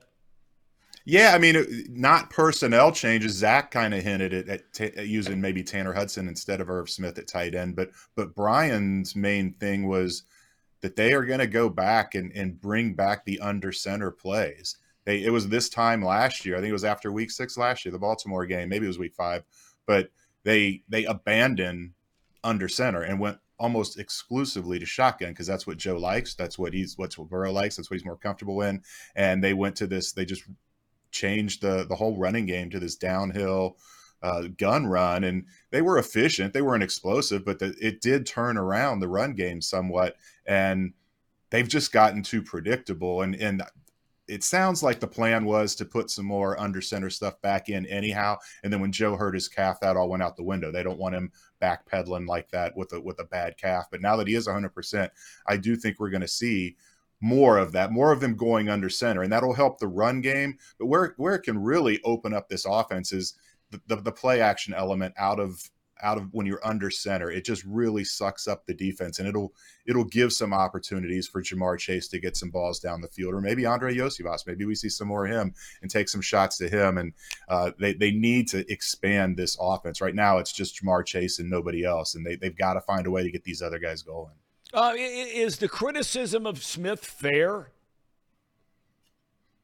I mean, he's missed two games, and that's what he came in with was the knock of you know having struggling to stay healthy. Um, he missed two games with a hamstring, so he's only played four games. Um, it's just he hasn't gotten a lot of opportunities. You look at that Arizona game; they threw 49 passes, they had zero tight end targets. Um, that that's just unheard of. The the last time a team in the league threw that many passes and didn't target a tight end was 2011. Uh, Ryan Fitzpatrick did it with Buffalo. I mean, they did throw one to him in that game, and it was over. It was over or was uh, canceled by a defensive pass interference penalty. So they did technically target him, uh, but plays like that one I mentioned Sunday, where they wanted to target him, uh, but the the O line just didn't hold up. But still, you think about the very first drive in Cleveland, that disaster in Cleveland, a third and one, Burrow hits him right in the hands and he drops it and then the the one um, uh, the games are running together now. I, mm-hmm. I, I believe it was the Baltimore game where he hit him down the sideline for a big gain yep, early. Yep. I think that was opening series two, and he couldn't get the the second foot down.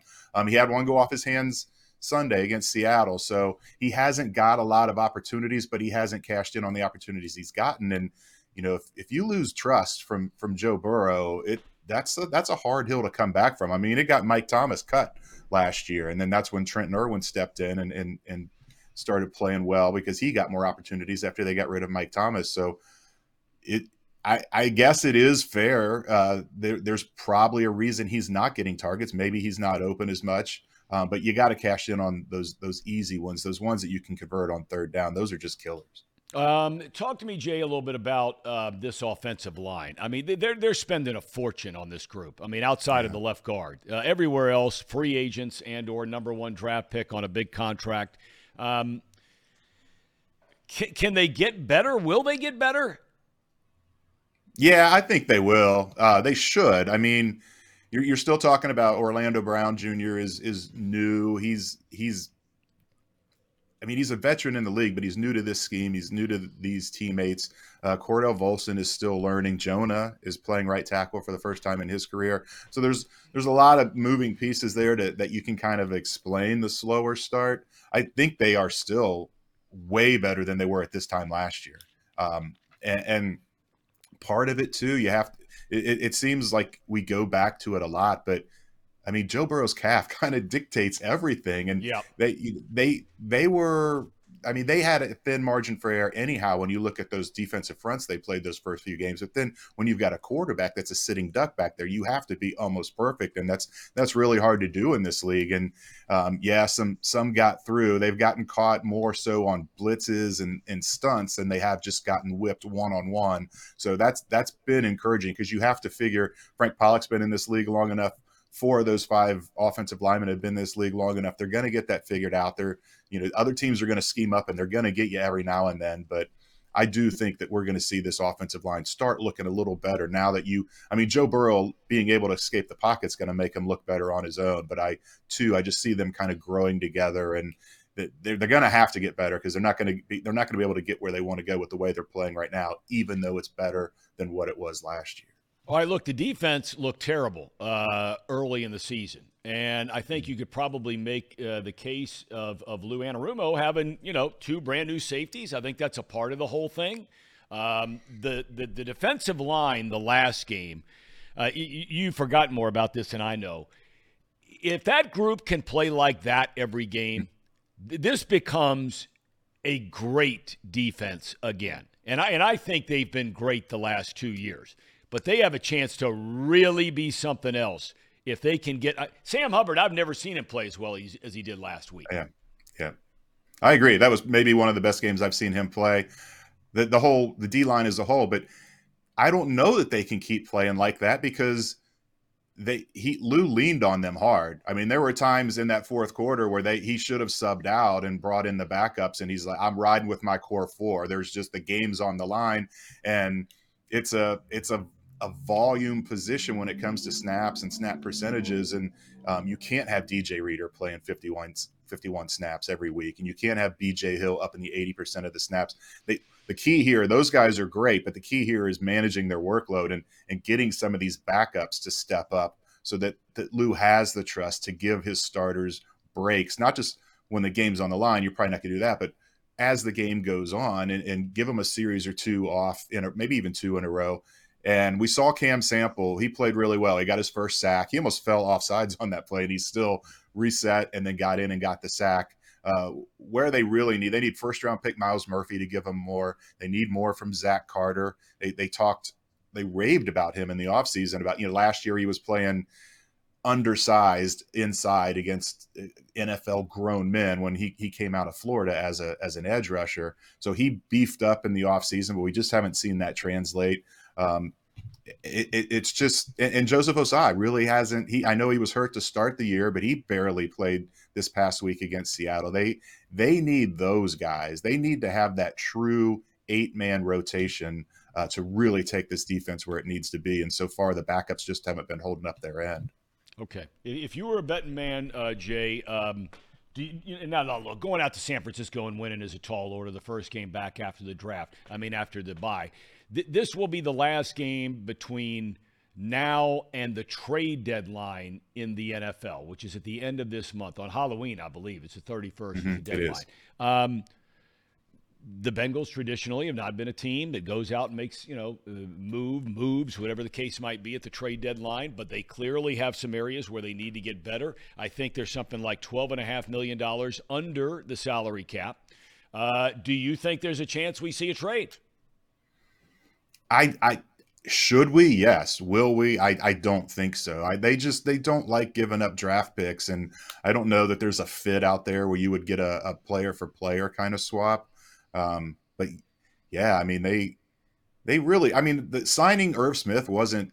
I thought that was a gamble worth taking. He's very, he's very inexpensive. He's a former second round pick. You you don't have much to lose there, and then you draft a guy. Well, that's the part that they they ignored. They did not draft anybody, and it was a great tight end draft.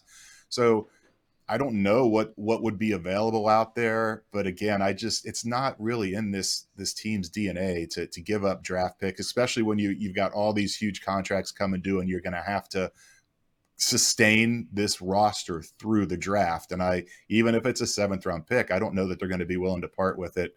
Um, I know there's been talk about maybe going out and getting Samaje Perine, bring him back. Um, but you know he has to be willing. I I don't know that he the Bengals offered him the same amount of money Denver did, and and he opted to go to Denver. I think he wanted to get out from Joe Mixon's shadow. He's been playing behind Joe Mixon since college, so I I just don't know that there's there's options out there that that could really be a major difference maker. But they they've got to figure something. A running back, I just see give Chase Brown more opportunities. He could be that guy, um, and, and then tight end.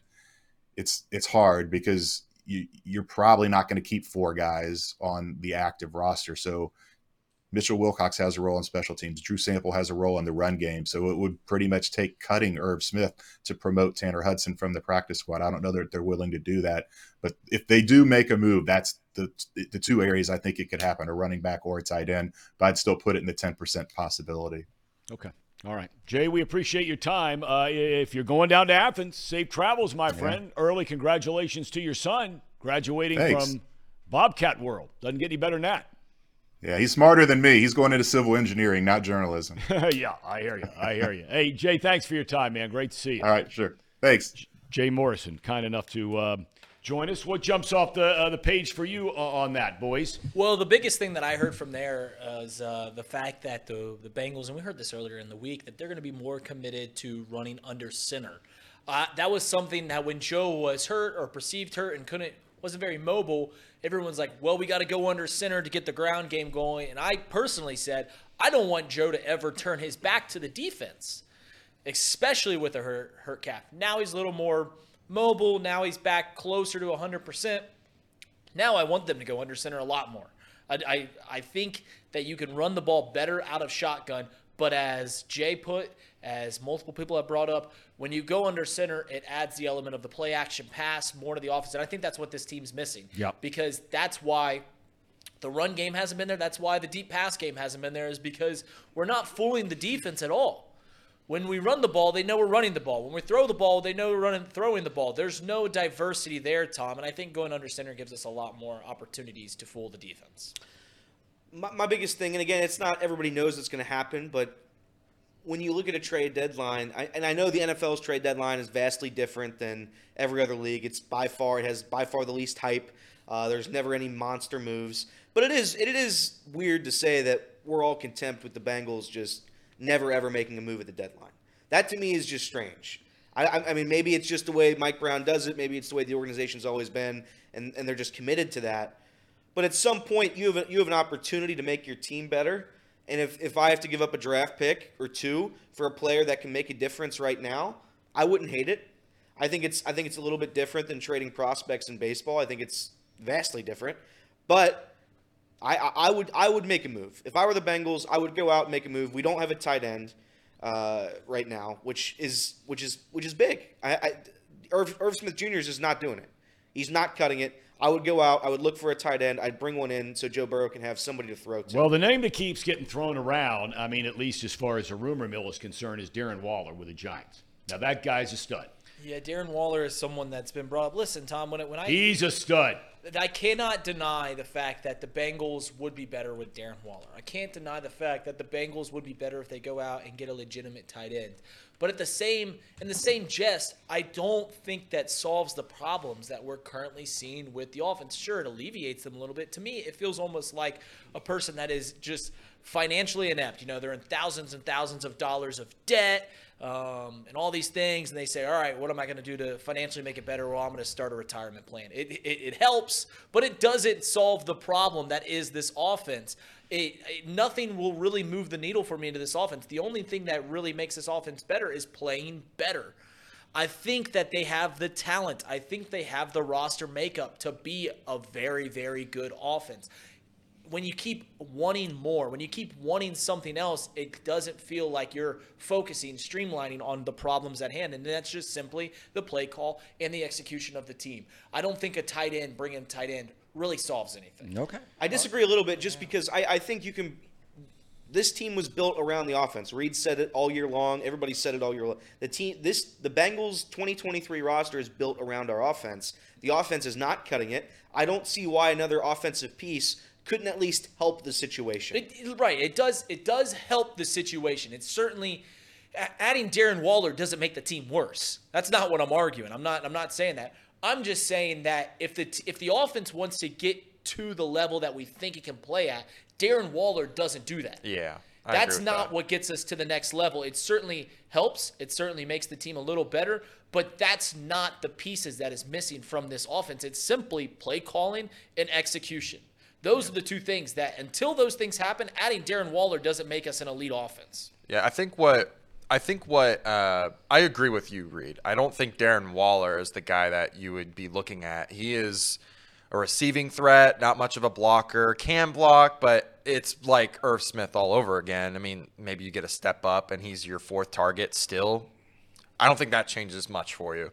If anything, the Bengals should be looking at a guy like Hunter Henry from the Patriots who can block, and then you have some added receiving threat, uh, like a better version than Drew Sample, basically, because that's all we have right now as a blocking piece is Drew Sample, and that's just not enough. You you really need. You're Don't talk bad about my Drew Sample, Casey. I, I, I won't talk bad about him, but I'm just saying, like You already did. I, I and did. have I- many I, times I, on my I, I, But, yeah, but it's neither here. I don't want to interrupt. Yeah, I apologize to him, somewhat. Uh, yeah, but the Bengals they they need desperately some sort of solution. I think honestly, at the in, in terms of a blocking tight end that can also double as a receiving threat because Drew Sample when they throw him in there, they know he's blocking and that's all he's doing. Listen, listen, Jolly Jolly just put in this chat. And I think He's Ellie- right. I, Ellie, ev- everything that everyone is saying is true. Darren Waller is a top five tight end. That's not the point I'm trying to make. I'm just saying that when you look at the offense, wanting outside pieces doesn't solve the problem at hand. This offense is already talented enough to be a top five offense in the league. So the fact that it's the 32nd offense in the league isn't because it's missing a tight end. Yes, if you get Darren Waller, this offense is better. Yes, if you get Darren Wall- Waller, this offense and or this pass offense and the run offense is going to be better. But it doesn't solve the problems at hand, Tom. It simply doesn't. It makes it better. It alleviates the problem. But at the end of the day, we've got to have better play call. We've got to have better execution. If you keep looking for outside things to make your team better, if you keep, and the same thing goes for life. If you if you're having a bad time and you keep looking for other people to make your days better, to make your life better, you're going to have a tough time. And I think that's what this offense is. Yay or nay, if you only had to give up a sixth or seventh round pick for Darren Waller, are you making a deal? In deal? a heartbeat, Tom. All In a heartbeat. Okay. Tom. so you take it. I wouldn't. I mean, he hasn't had a top he hasn't had a top 5 season in like 3 years, He's been guys. hurt. Like he's been hurt. Yeah, but that's a sign that he's slowing down too. Like, yeah, he's been hurt for three years. That's not good. I mean, there are Like, other you don't- options. That's It's not just exactly what's wrong with Irv Darren Smith is he's been hurt too. But no, and including his contract, it's ridiculous. His contract would. If you guys didn't like the T.J. Hockenson contract, you're not gonna like Darren Waller's contract. I, I'm just saying, a guy like Tyler Tyler Eifert helped the Bengals when they had AJ Green, Marvin Jones, and all those guys. So I agree with you. I, I, I do think having somebody, another guy to throw to that isn't Trent Irwin, with all due respect, he's been great, he's been phenomenal. But our, having a fourth option being Darren Waller over Trent Irwin, I think helps. I guess I guess the point I'm I, I- I'm trying to illustrate, maybe I'm not doing it a good enough job, is if this team plays like they're currently playing, if this offense plays like they're currently playing, and you throw Darren Waller into the mix, congratulations, you go from being the 32nd best offense to the 26th. That doesn't do it. Well, that's improving though. It is, but I and that's the point. But not because- where you want to be. Right. If this team wants to be a top 10 offense, if this team wants to be a top 5 offense, which we all know it currently has the the players to do that. They currently, if you look at this offense and you see all the money that they've spent on the offensive line, if you look at this offense and you see that Joe Burrow's the quarterback and Joe Mixon's the running back and the, the wide receiving corps that they currently have, and you don't think this offense can be a top 10 offense, I don't know what to tell you. And adding Darren Waller certainly makes the team better. I'm not arguing that. I'm just saying that until this offense has better play call, until this offense plays better with the players that are currently on the staff, on roster, this offense isn't going to be elite. Well, um, you know, I mean, look no further than Tee Higgins. Yeah. You That's- basically that's the don't even big- know the guys on the team. I mean, really. And now, now, look, he's got a broken rib. He played last week after missing the week before. You give the guy a lot of credit. He's always been a gamer. He's always been a great player here.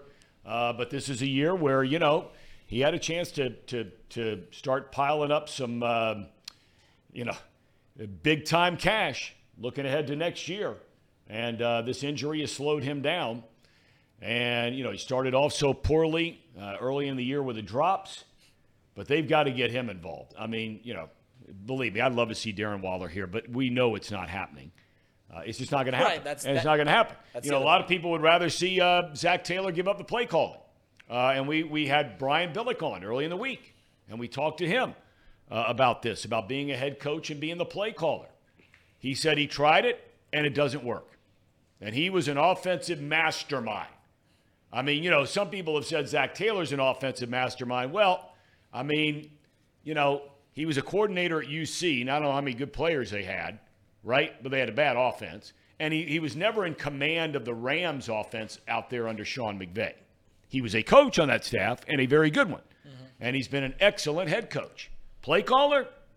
Don't know. Um, but but Brian Billick said, I mean, the, the, the point I'm trying to illustrate was Billick had a track record as a play caller. He was calling the plays in Minnesota when he was offensive coordinator under Denny Green. And they broke every offensive single season record in virtually every category there was on those Minnesota teams. So when he becomes the head coach of the Ravens, he's thinking, well, I've been so good at calling plays, I'm going to continue to call plays. He said, and then he realized that that wasn't going to work. It wasn't going to work. So he handed it off. Uh, and then years later, had to take it back for a short time, as he talked about on um, Monday this week. And we'll visit with him again uh, Monday this coming week with uh, Brian Billick. By the way, Luke Maile is going to join the program. Let's go. Yeah, yes, Let's that's go. awesome. That is really cool. We appreciate uh, Rob Butcher with the Reds and his help. Maile signed the contract yesterday for this season, club option for the following year. Local kid makes good, good for him. And we're excited to have him on the program on Tuesday. That'll be at 11 o'clock Tuesday, and hopefully no problems there. All right, now look, we've got lots to get to here in the last uh, 40 minutes or so. We have our picks. A lot of picks. A lot of picks for the weekend. We also have Draft or die. draft or die. So yeah, so Tom, we were explaining this to Tom for you guys that have watched, and I know you guys know it, but every week we we, we pick two teams to win, and if they both lose, you die. And the, the dying punishment here is that you've got to read uh, off the teleprompter whatever Elliot writes. So Casey, who picked the Eagles and the 49ers last week, tough. I mean, I, I mean, I think that literally only loses one time a year. Yeah, it's Uh, brutal. And uh, yeah, he lost. So Casey's going to have to read off the teleprompter. So I think we're going to have to do some shifting around at some point here. If uh, Because well, no, Casey, Casey, Casey, are you able to see my TV from over there? If I do this, no or yeah, Uh, yeah, I should be able to read it as long as you can zoom it. Yeah, I'll, I'll you're zoom. good. I'll zoom Yeah. it really good. All right. Okay, so are we going to have him start this?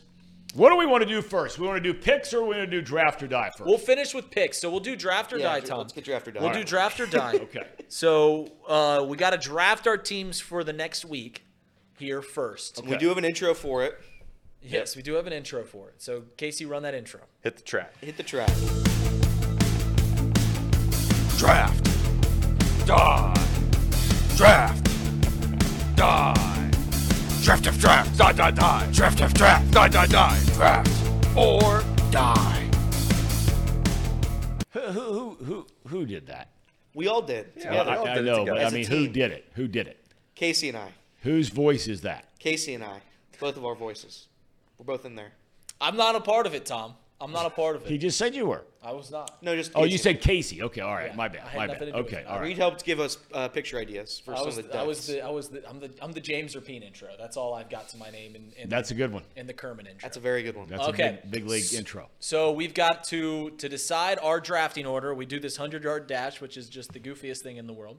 Um, so yeah, so we're gonna decide who goes first. And then Okay. we're gonna pick Whoever our team. fin- so Who's where? Tom, you are in the middle, at the bottom middle. I'm All at right. the top middle. Reed is up top. Elliot's at the bottom. Let's go, Elliot. Let's go, Elliot. Run, baby. Like, Run. it looks like Tom's in the uh no s- slipping Ooh, now, he's like last slipping. week. Everybody knows Elliot is Oh, the Reed with best a burst of five yard speed. sprinter in the world. I can beat anybody in the world in a five yard sprint. That's a Uh-oh. fact. don't let me come back. Don't let I- me come I'm back. It's lagging. between I'm you not and built Elliot. for stamina. I'm going not through the built for mud. stamina. Stuck in quicksand. But here we go. I'm Is running. Elliot gonna finish this? Go, baby. Ooh, Go, burst of baby. speed, Tom. Ooh, No, here I I mean, come. this is Ooh. embarrassing. Let's oh, go right to oh, the end. Oh, Tom. Burst of speed. Come on. Come on. Oh, Readeroo. Readeroo. Oh, uh, Reed's first Yes. and Elliot's second. oh, Tom. Thomas last. Tom, you lose. Tom is last. I You- crossed the goal line before you did. Tom, No, you got it's about fourth. who gets in. The, you have to cement yourself in the goal or in the end zone, Tom. Everybody knows that. That's what This it is says. rigged. Reed's this first, is two Elliot weeks in second, a row. I Casey finished third. fourth. This is. Uh, Well, you next gotta pick week I'm picking who I am.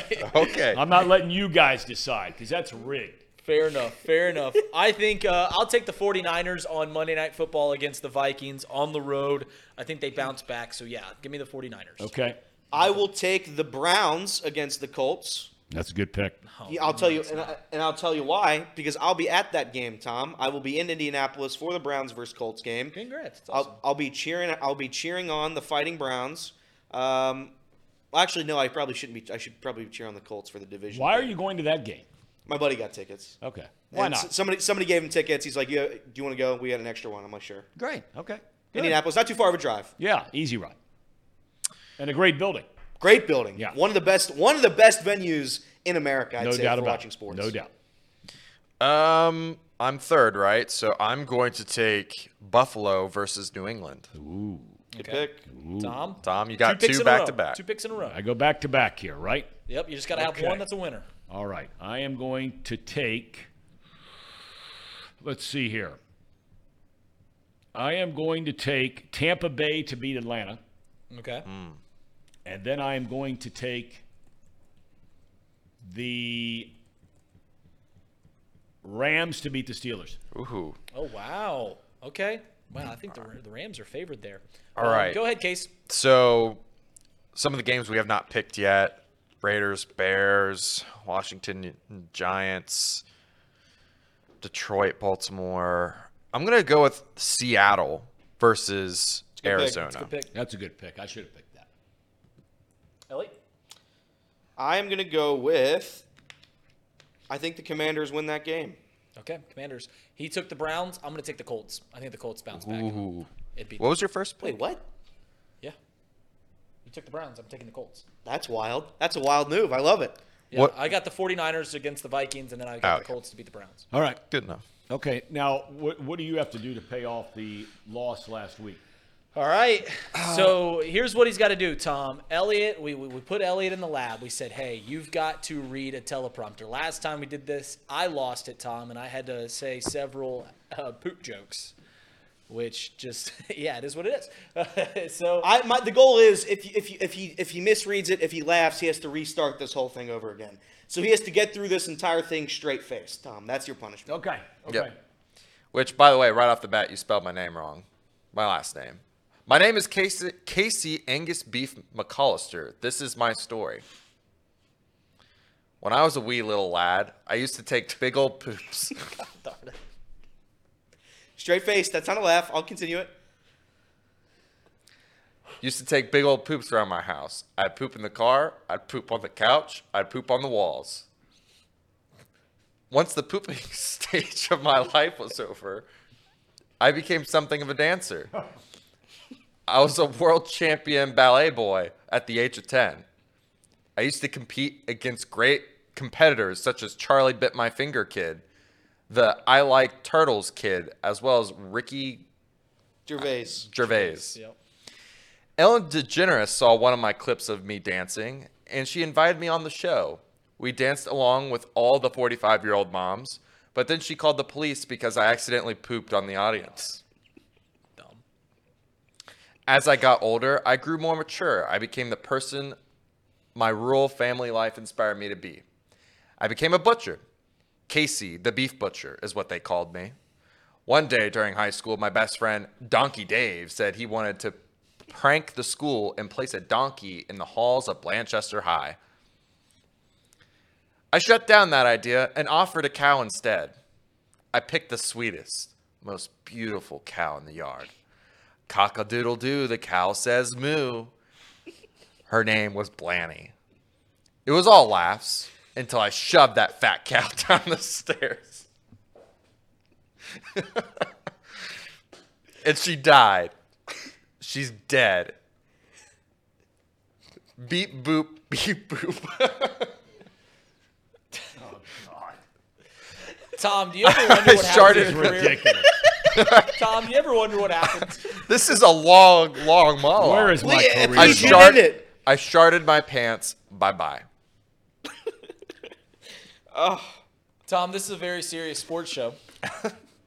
Um, so after we get through that lunacy, we've got very serious picks. Very serious picks going on here. I'm so good at making myself laugh. I'm sorry, Tom. Oh. Tom, you want to give that try? Give that paragraph a try? God. Dude, you better not lose, where- Tom. That's all we gotta say. where has Tom, my, could you? Tom, could you? Where has my career gone? to quote Brian Billick, who once said, I used to be somebody. And now I'm talking about and listening to Casey going to the bathroom in his pants. Sharding in my pants, Tom. To be more clear, pooping. Not good. Not good.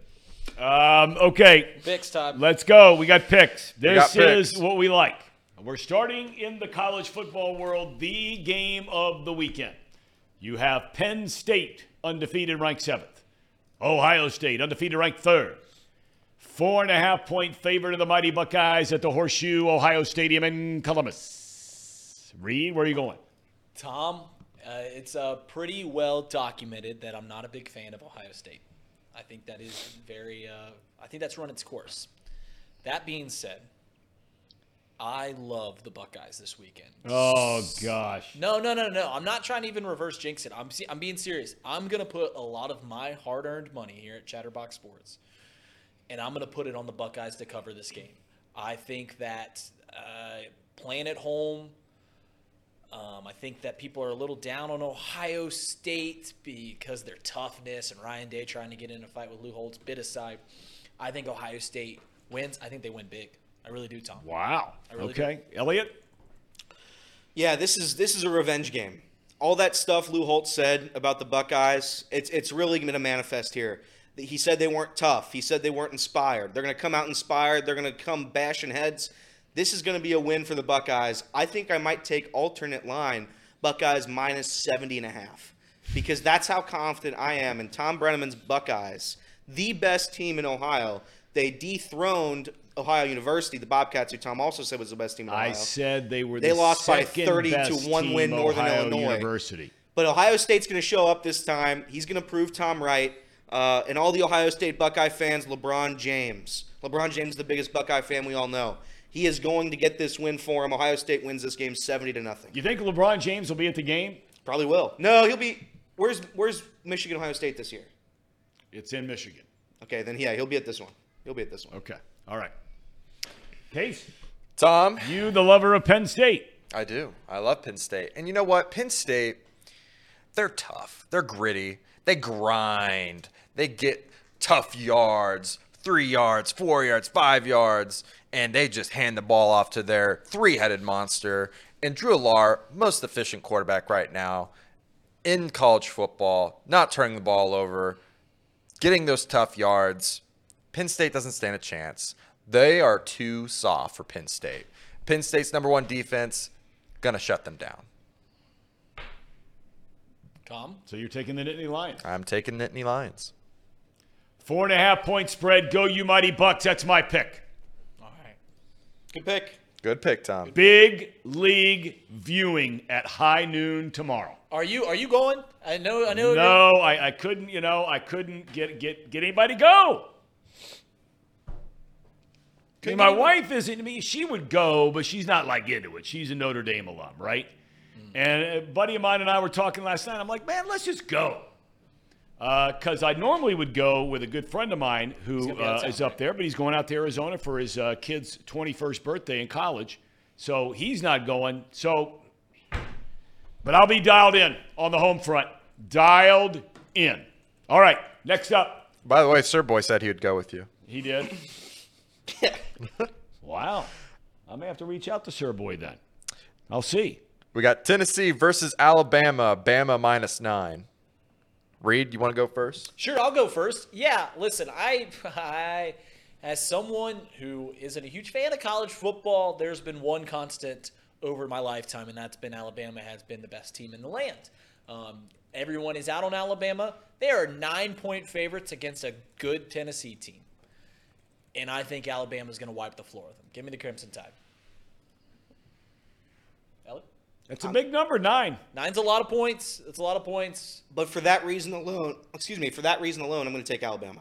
I think Alabama. I think they're going to win easily. I think it's th- this is a spread that you're thinking like right now as a gambler, they shouldn't be favored by nine points. They've looked horrible. Tennessee's not a bad team. That's why that's why you got to adjust it in your brain. You got to fix the wires up there and say, you know what? Alabama is going to win by 100 because it doesn't make sense. They shouldn't win by 100. Yeah, I have to agree with you, Elliot. They should win by 100 um, just based off your logic. I mean, last year it came down right to the wire. I think Tennessee won that game, right? Yeah, they won that game. But it's not the same Tennessee team this year. And it goes to show Bama favored by nine. Doesn't make sense. Got to take Alabama.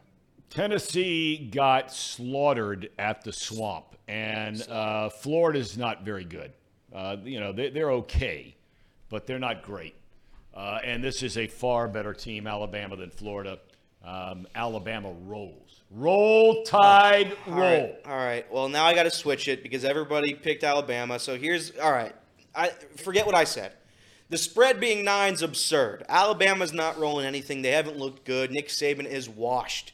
Jacob Tissett's Alabama. Nick Saban, what? he is washed. As in washed up? As in, as in, his career is toast. It's over for him. He's not winning another national championship game ever.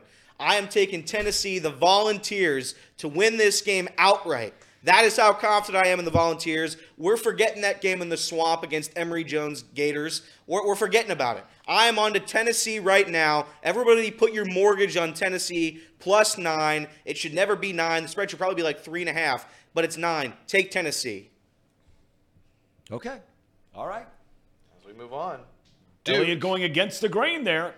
All right, here we have. I- I'm telling you, this it, will be it'll be interesting to see if this if this turns out to be a good game because Duke is pretty good. I mean, they, they got a pretty good team. They've only lost once. That was against Notre Dame, and that game went right down to the end. Um, but Florida State, they're back on the national scene for the first time in seemingly forever. This is the biggest game in Tallahassee in a long time.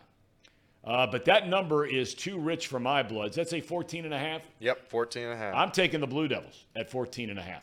Yeah, That's a lot of points, man. That's a lot of points to lay, but I think people are overvaluing Duke. I think that Duke is, I mean, clearly they're having one of their best teams in program history. That being said, this is big boy football. FSU is for real. They're going to be serious contenders come year's end for the college football playoff. I think they're going to come out of the ACC. I think they're going to be in the college football playoff. And I think that FSU rolls here. Listen, I don't want to spoil the rest of the picks, but there's going to be a lot of favorites for my picks, and I, I like I like the Seminoles. I want to check one thing real quick as it was brought up in the chat. Before I say this for sure, um, Riley Leonard, the quarterback, very talented quarterback for Duke, uh, has been hurt. He got hurt, in fact, in the Notre Dame game. Uh, and I'm trying to find out if this dude is playing or not. Uh, says he could return. That was as of yesterday. Has a chance at returning. That doesn't sound very optimistic. No, so I'm going to take. Right. I'm going to take Florida State. Yeah, yeah. I'm going to take Florida State to wallop the Blue Devils. Uh, it's a basketball school. Yeah, I have to agree with you, Elliot. Um, FSU is going to just mollywop these guys. Ooh, good. I think I think 14 and a half though is like I would rather have it be 13 and a half. I'd feel super confident in 13 and a half. This is just I I don't like the hook there. But if you can get at 13 and a half, I think that's a lock. And we've got two two super chats, Tom. One from Big Corey Yep. says, uh, Elliot, Colts are debuting their new jerseys just for you. And then one from Chi Town Real Estate, Jet Power Rankings plug. Um, yeah, I'll be doing them today. So, Nice. You're doing them today. yep, I'll be doing them today. Uh, somebody said in the chat, Quitter Paul, remember him? somebody said in the chat that Quitter Paul now has a podcast with Sean Miller mm-hmm. every Really? week. But Quitter Paul, before he became Quitter Paul, could not get Sean Miller to come on this program. Damn. Wes Miller Wow. came on. Darrin, Darrin Horn came on. Chuck Martin came on. Chuck on. Martin came on. Urban Meyer came on. Dusty Baker came on. The World Series winning manager, national championship, two-time national champ, three-time national championship, college football coach. He came on. Darrin Horn, leader of men, Norse, Norse. He came Norse on. up. He came on. It's unbelievable. It's really sad to see, but I don't know if I've ever shared that with any of you that we've not had Sean Miller on the program. It's, We've I, don't, I don't think it's been brought up the first till- time You've yeah. heard it. it's the first time Okay, I've what's heard it. next? This is nonsense. We got Utah versus UC. UC favored by seven. Wait a minute. This is Utah, USC, right? Yes, sorry, Okay, USC. all right. Okay. Did I say UC? Um, Reed, start us off, please. Once again, I told you guys, I teased it last pick. I, I like a lot of favorites this week in college football. I think after the debacle that they had last week against Notre Dame, I think USC comes back and, and they have a statement game against the Utes. Uh, yeah, I like USC. Caleb Williams is going to throw for five touchdowns. I'm going to take Utah. I think Utah's better. I think Utah's better. I think USC has a fraudulent defense. I think their quarterback talks a lot of stuff. He wants to be an owner of an NFL team, which is pretty wild. That's wild. I, I I think we were going to talk about that a little bit today. We, we're going to, we're going to run out of time, but basically, Caleb Williams said the team he gets drafted to, he wants to now be a be a part owner of the team. I don't even think that's legal. Yeah, I don't think it is either. And I have to agree with you, Elliot, and also Drew Garrison. I'm with you. I think Caleb Williams might be the most overrated prospect. He plays nobody. Oh, my He hasn't played. Tom, Come Tom, no. Tom. Listen, he's not played on. anyone. He's not played anyone. And then when he plays a team that really matters, he stinks it up and or loses the ball game. That's a fact. That's a fact. Go look at the go look at the teams that he's played. Go look at the numbers. Utah's Dude, going to have this. last year when they got beat in the Pac-12 championship game, he threw for like 400 and something yards. Yeah, their they still defense lost. couldn't stop anybody, they still lost. and that's still the story. Their defense stinks. But look, Utah has USC's number. That Utah coach is a great football coach, and you know they were a preseason top five, six, seven quarterback coming back, the rising kid, but now all of a sudden he's been hurt. So this is another game where, you know, the, the- trying to pick this game like the Duke game is kind of tough. I think if the kid's playing quarterback, I take Utah. If the kid's not back, SC. So I got to make up my decision and not know the answer to that question. I'm going to pick the Utes. I think they're a tougher team. All right, we move on to our last college football game: Ugh. Cincinnati versus Baylor. Cincinnati's favored by three and a half points. which is wild. Elliot, start us off. I mean, this is just a disgusting, filthy game. I mean, I, I don't. I, Bearcats shouldn't be favored in this game, so I'll take the Bearcats. But I mean, I, gambling wise, that's the only reason I'm taking the Bearcats. It's not because I believe in them. It's not because they have a competent quarterback, even though he was a Heisman front runner. Everybody knows that. Uh, Scott Satterfield still focusing on Louisville. Uh, Louisville's having a great year, but I, it, this is dead. This season's done. No Duke's Mayo Bowl for us. No Go Daddy Bowl for the Bearcats. No bowl game in general. They'll probably lose this game. I'll take UC for the pick, uh, but they're, they're going to lose the game. I'm really happy. I'm really happy about it. I can't understand how UC keeps becoming favored. Um, Well, they're at home. They're at home, and both teams are having down years. I get it, but what about UC makes you think that they can win a ball game in the Big 12? Give me Baylor. Give me the Bears. Yeah, I'm just I don't like this matchup whatsoever for for Cincinnati. I don't like it. Um, Baylor having a down year, I just don't think that matters. I mean, they've at least beaten a team that's competent. Uh, um, Is EKU not competent? no, not quite. Uh, yeah, I'm gonna take Baylor. I don't like the pick, but I'm gonna take them anyways. Tom. Uh, I'm taking uh, Emory Jones and the UC Bearcats. I think they're going to come out and uh, get back on track this week. Baylor's down. Uh, I'll tell you that- what. This will be the Emory Jones game. This will be the game Satterfield benches him.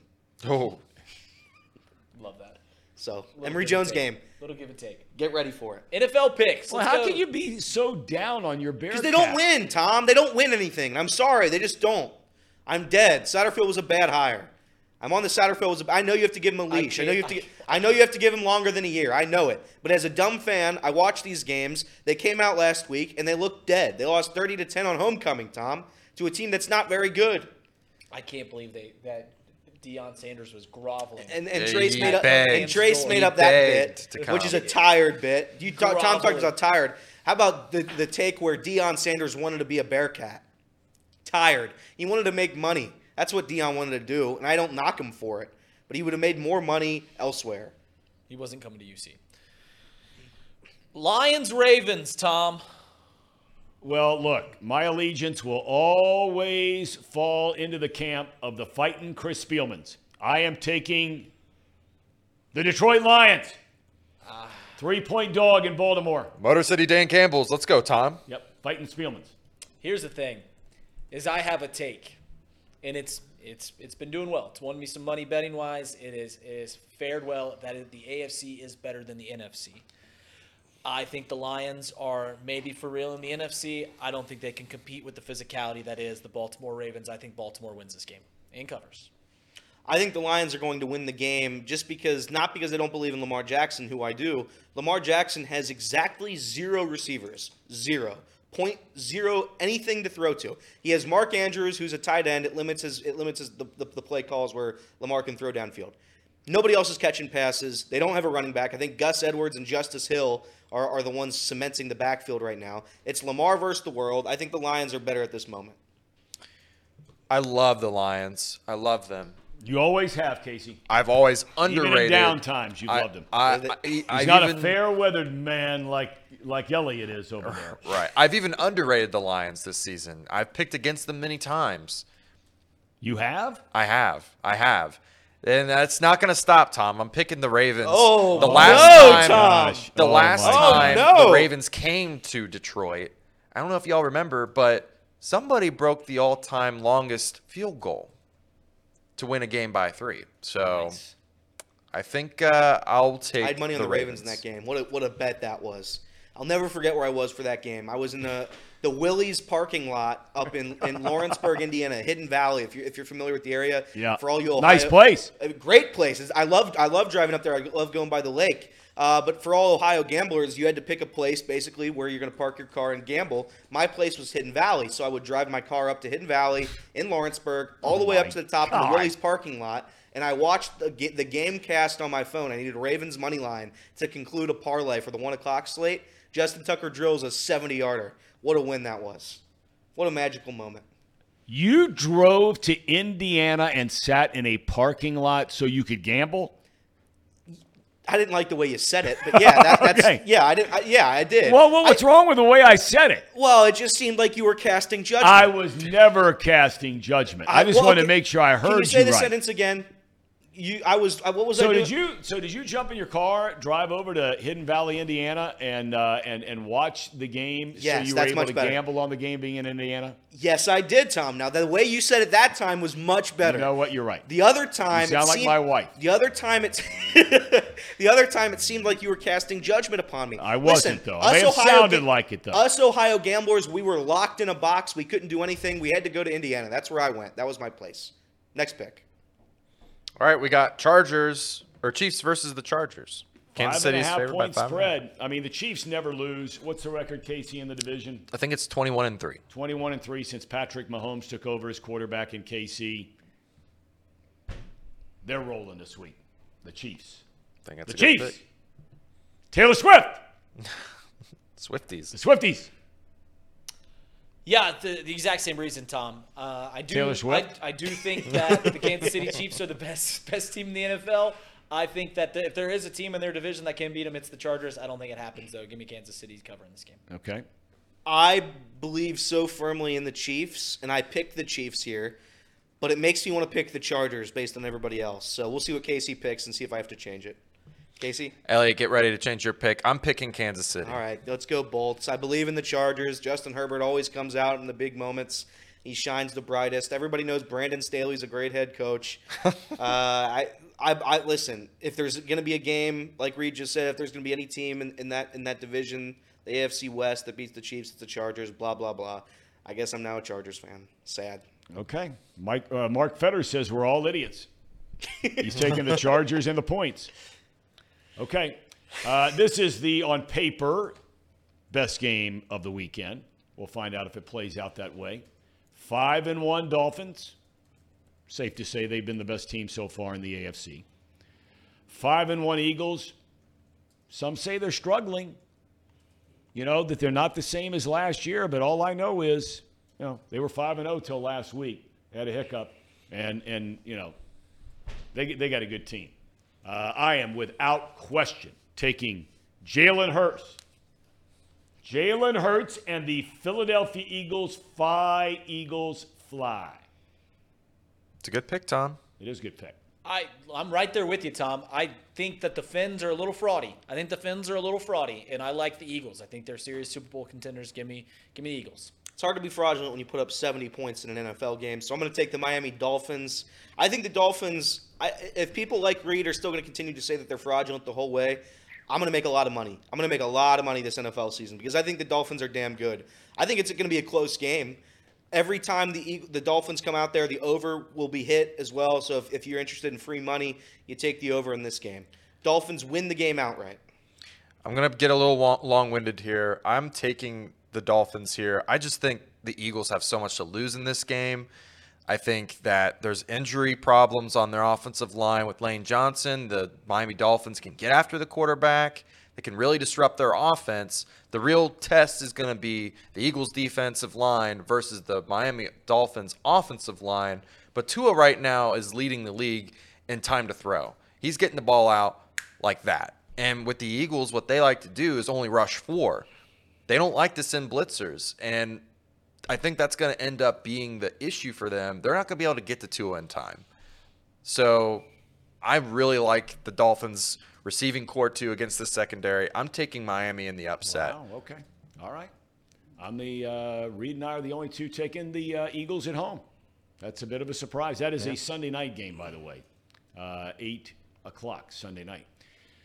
Uh, Elliot, since you're going to be at this one, Browns v Colts in Indianapolis. Why don't you lead us off? That is a uh, minus three for the Brownies. This will be an ugly game. It'll be a disgusting football game. PJ Walker versus Gardner Minshew Yuck. in an NFL game. Yikes. Uh, Jerome Ford is going to have a great game. The UC the UC legend Jerome Ford is going to come out and come out strong. Browns win this game seven to nothing, and perhaps the ugliest game in the history of the sport. Yeah, I think that the Browns, uh, just because of what they've done as a franchise over the past however many years, they are not suited to win games despite having one of the best rosters, despite maybe having the best defense in the league. I don't think they have the wherewithal to come back after a monumental win and come back and beat a team that they should beat in the Indianapolis Colts. So for that reason, I think they're going to slip up, and I think the Colts are going to win. Yeah, Reed, I think I'm right there with you. This is a trap game for all those Browns fans that are celebrating that they won some game that they pretty much lost. They just, you know, kicker just missed it wide right. Michigan man. Michigan, man, I just the Colts, I think they're a little underrated too. That defense, that front seven is pretty good. The Browns are not going to be able to run all over the place on that team. They're going to have to throw the ball. And if you're asking Donovan People or not Donovan Peoples Jones, if you're going to ask their their quarterback, can't remember his name off the top of my head. It's not Donovan Peoples Jones. PJ Walker. PJ Walker. If you're Although asking there's him, a chance Deshaun Watson is back. He practiced for the first time in three weeks yesterday. I'll feel better if Deshaun plays, but the Colts, I think, are going to win this one. I think they got a better run game right now. So going with Colts. To quote my old friend Billy Cunningham, nah, baba, nah. This is Brownies all over the Colts. Brownies. All right. The Last top game. five teams in the AFC, the Brownies. Last I don't game. Last have- one, we have the fat boy. This is a barn burner here. Oh yeah. You have the fighting Desmond Ridders. He might be fighting for his very starting position life in this one. I agree. He is scuffling. Um, and, uh, you know, Baker was all the rage, and then they get blown out of the gym by the Lions last week uh, in Tampa. So this is a big divisional game here because this is a winnable division for any of the four teams in that division. It's a big game. Uh, but I got to believe I'm going with the, um, the fighting Baker Mayfields. It's a good pick, Tom. Thank you. it's hard for me to find an opinion on this game in all in all sincerity. Um, you know, Casey, I'm gonna ride with Casey here. Then, if, if my own dumb brain can't can't sort this one, I'm gonna take Casey's team, America's team, the Atlanta Falcons, covering. Big low country. I'm gonna take. Love uh, that dude. I'm gonna. We love, Love Big Big Low Lou country. What a what a what a Got to callback. get him back. Callback. Got to get What him a back. callback from Elliot. He doesn't even know about Big Low. We got to get him back. I'm going to take the Tampa Bay Buccaneers. I think the Falcons are fraudulent. They don't know how to use Kyle Pitts. Uh, they got seven different running backs they utilize. It's just it's just a bum uh, bum offense. They got a decent defense though. Reed, I, I'm sorry I have to do this to you. I'm also taking the Bucks Put me here. on an island. Put me on an I'm island. sorry. I I love the Falcons. We all know this. I think statistically they're the third best defense in the league. Fun fact. But it's not going to matter because they're not going to be able to do anything on offense. If they're asking Desmond Ridder to throw 35 times a game, they will lose every single time. I've said that over and over and over that he's a game manager. He can't be the sole reason you win ball games. You got to find ways to get Bijan the ball, Tyler Allgeier the ball. In the last couple weeks, they have not been able to run the football. It's looked really bad. This is a Buccaneers defense that has a very stout Yep. defensive line. It's not a good matchup. I don't like it. So I'm going to take Tampa Bay minus two and a half.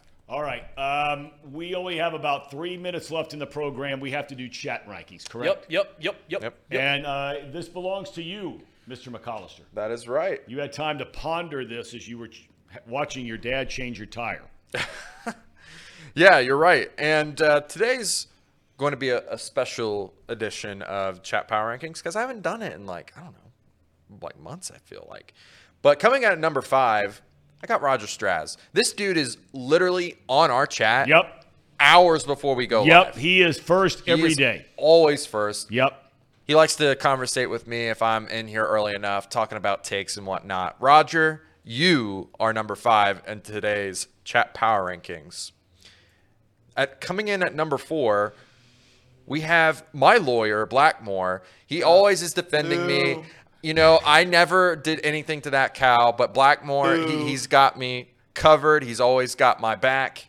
Thank you, Blackmore. You're coming in at number four. Terrible Blackmore, pick. congratulations. And then coming Terrible in at, pick. Coming in at number three, we got Everett.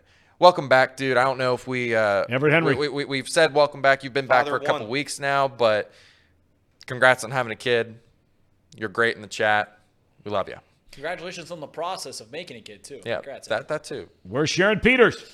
And then coming in at number two, we got Molly. We got a we got a member go, of our Molly. chat, and we Let's also go, have Molly. we have the leader. Wow. We have the leader of women, Molly, coming in at number two. That's a big league costume there. Thank you, Molly. And then coming in at number one, probably our biggest supporter right now. He's always commenting, always watching all of our content, even my silly show with with uh, Jacob and I. Mark Fetters. Thank you, Mark. You are yes, number one Yes. chatter and our leader of men. Thank you, Mark. Let's go, Mark. You put an Ohio State thing though. He's a he's a Michigan fan. Oh yeah, that's right. I forgot. I gotta change Correct, that. correct. Let's Ooh. go, Mark. Let's go, Mark. All right, Tom. All right. Um, Bengals off this weekend. We didn't talk much about the baseball playoffs. Elliot had said the Diamondbacks were going to get swept. We know that's not true. They Yeah. won last night. Um, and so you got two baseball games today. Pivotal game five between the Rangers and the Astros in Arlington, Texas. Series tied at two. Diamondbacks at home tonight, down two games to one. Got a 2 1 win last night. Bengals off this week. Bearcats are at home at Nippert. Ohio University is at home. Miami, a big one at home. Hello, Bueller, Bueller. Anybody going? Bueller. And then there's the Mighty Buckeyes. Oh, doctor.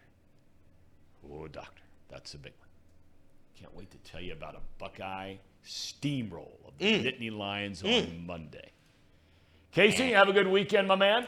I will, and I'll be enjoying Penn State whipping up on Ohio State. We didn't get to high school picks today, so I'm going to ask you just one, Thom. I'm going to ask you one high school pick. Well, I'm never picking Elder again, I can tell you that. Well, that's fine. You don't have to. Here we go. The one pick of the week. Are you ready? Yes. Miami Valley Christian versus New Miami. That's your one pick. Keep I am taking Miami Valley Christian. I live right around the corner from that school. Do you? Yes, I do. It's a nice school. Right there in Newtown. I, well, New Miami's a great school as well. They lost. you, you spent a little time over there. yeah, I have. Uh, I stepped on a loose nail over there on their uh, on the. Hey, hey, you know what? When you have things like that happen, call the lawnmower man. That's right. Call the lawnmower man. I'm gonna take Miami Valley Christian as well. New Miami lost 55 nothing last week. Reed. Miami Valley Christian, yes. Miami Valley Christian. Big big time big time high school game tonight here in the city of Sculpture here in Little Chicago, Hamilton. The Hamilton Big Blue seven and two taking on the Lakota West. That's a big time game. Big time game. That is big Who you time got in that football. one? What? Who you got in that one? Hamilton or Lakota West? Oh, I got the Hamilton Big Blue in that one. Hell yeah, Thom. Damn got right. I I got got scrappers. I this got is my Lakota second West. home. I'm not going to pick against them. Damn It's right. your it is. second home. really your first. It's my. It's yeah. It's my first too. I'm gonna take Lakota West. Casey. I'm taking Hamilton. Okay. That a boy, Casey. You'll get one pick right this weekend. That's right. Okay. All right. Thanks all of you you uh, for joining us. Hope you have a great weekend. Please stay safe. Be careful. Uh, if you're out on the roads, maybe a little wet out there. Elliot told you what to look for weather-wise. So everybody have a great weekend, and we will see you on. Mon- Do we have a box lunch coming We up do. or no? We do We have box lunch. All right. Yep. So box lunch is coming up right now. Here we go.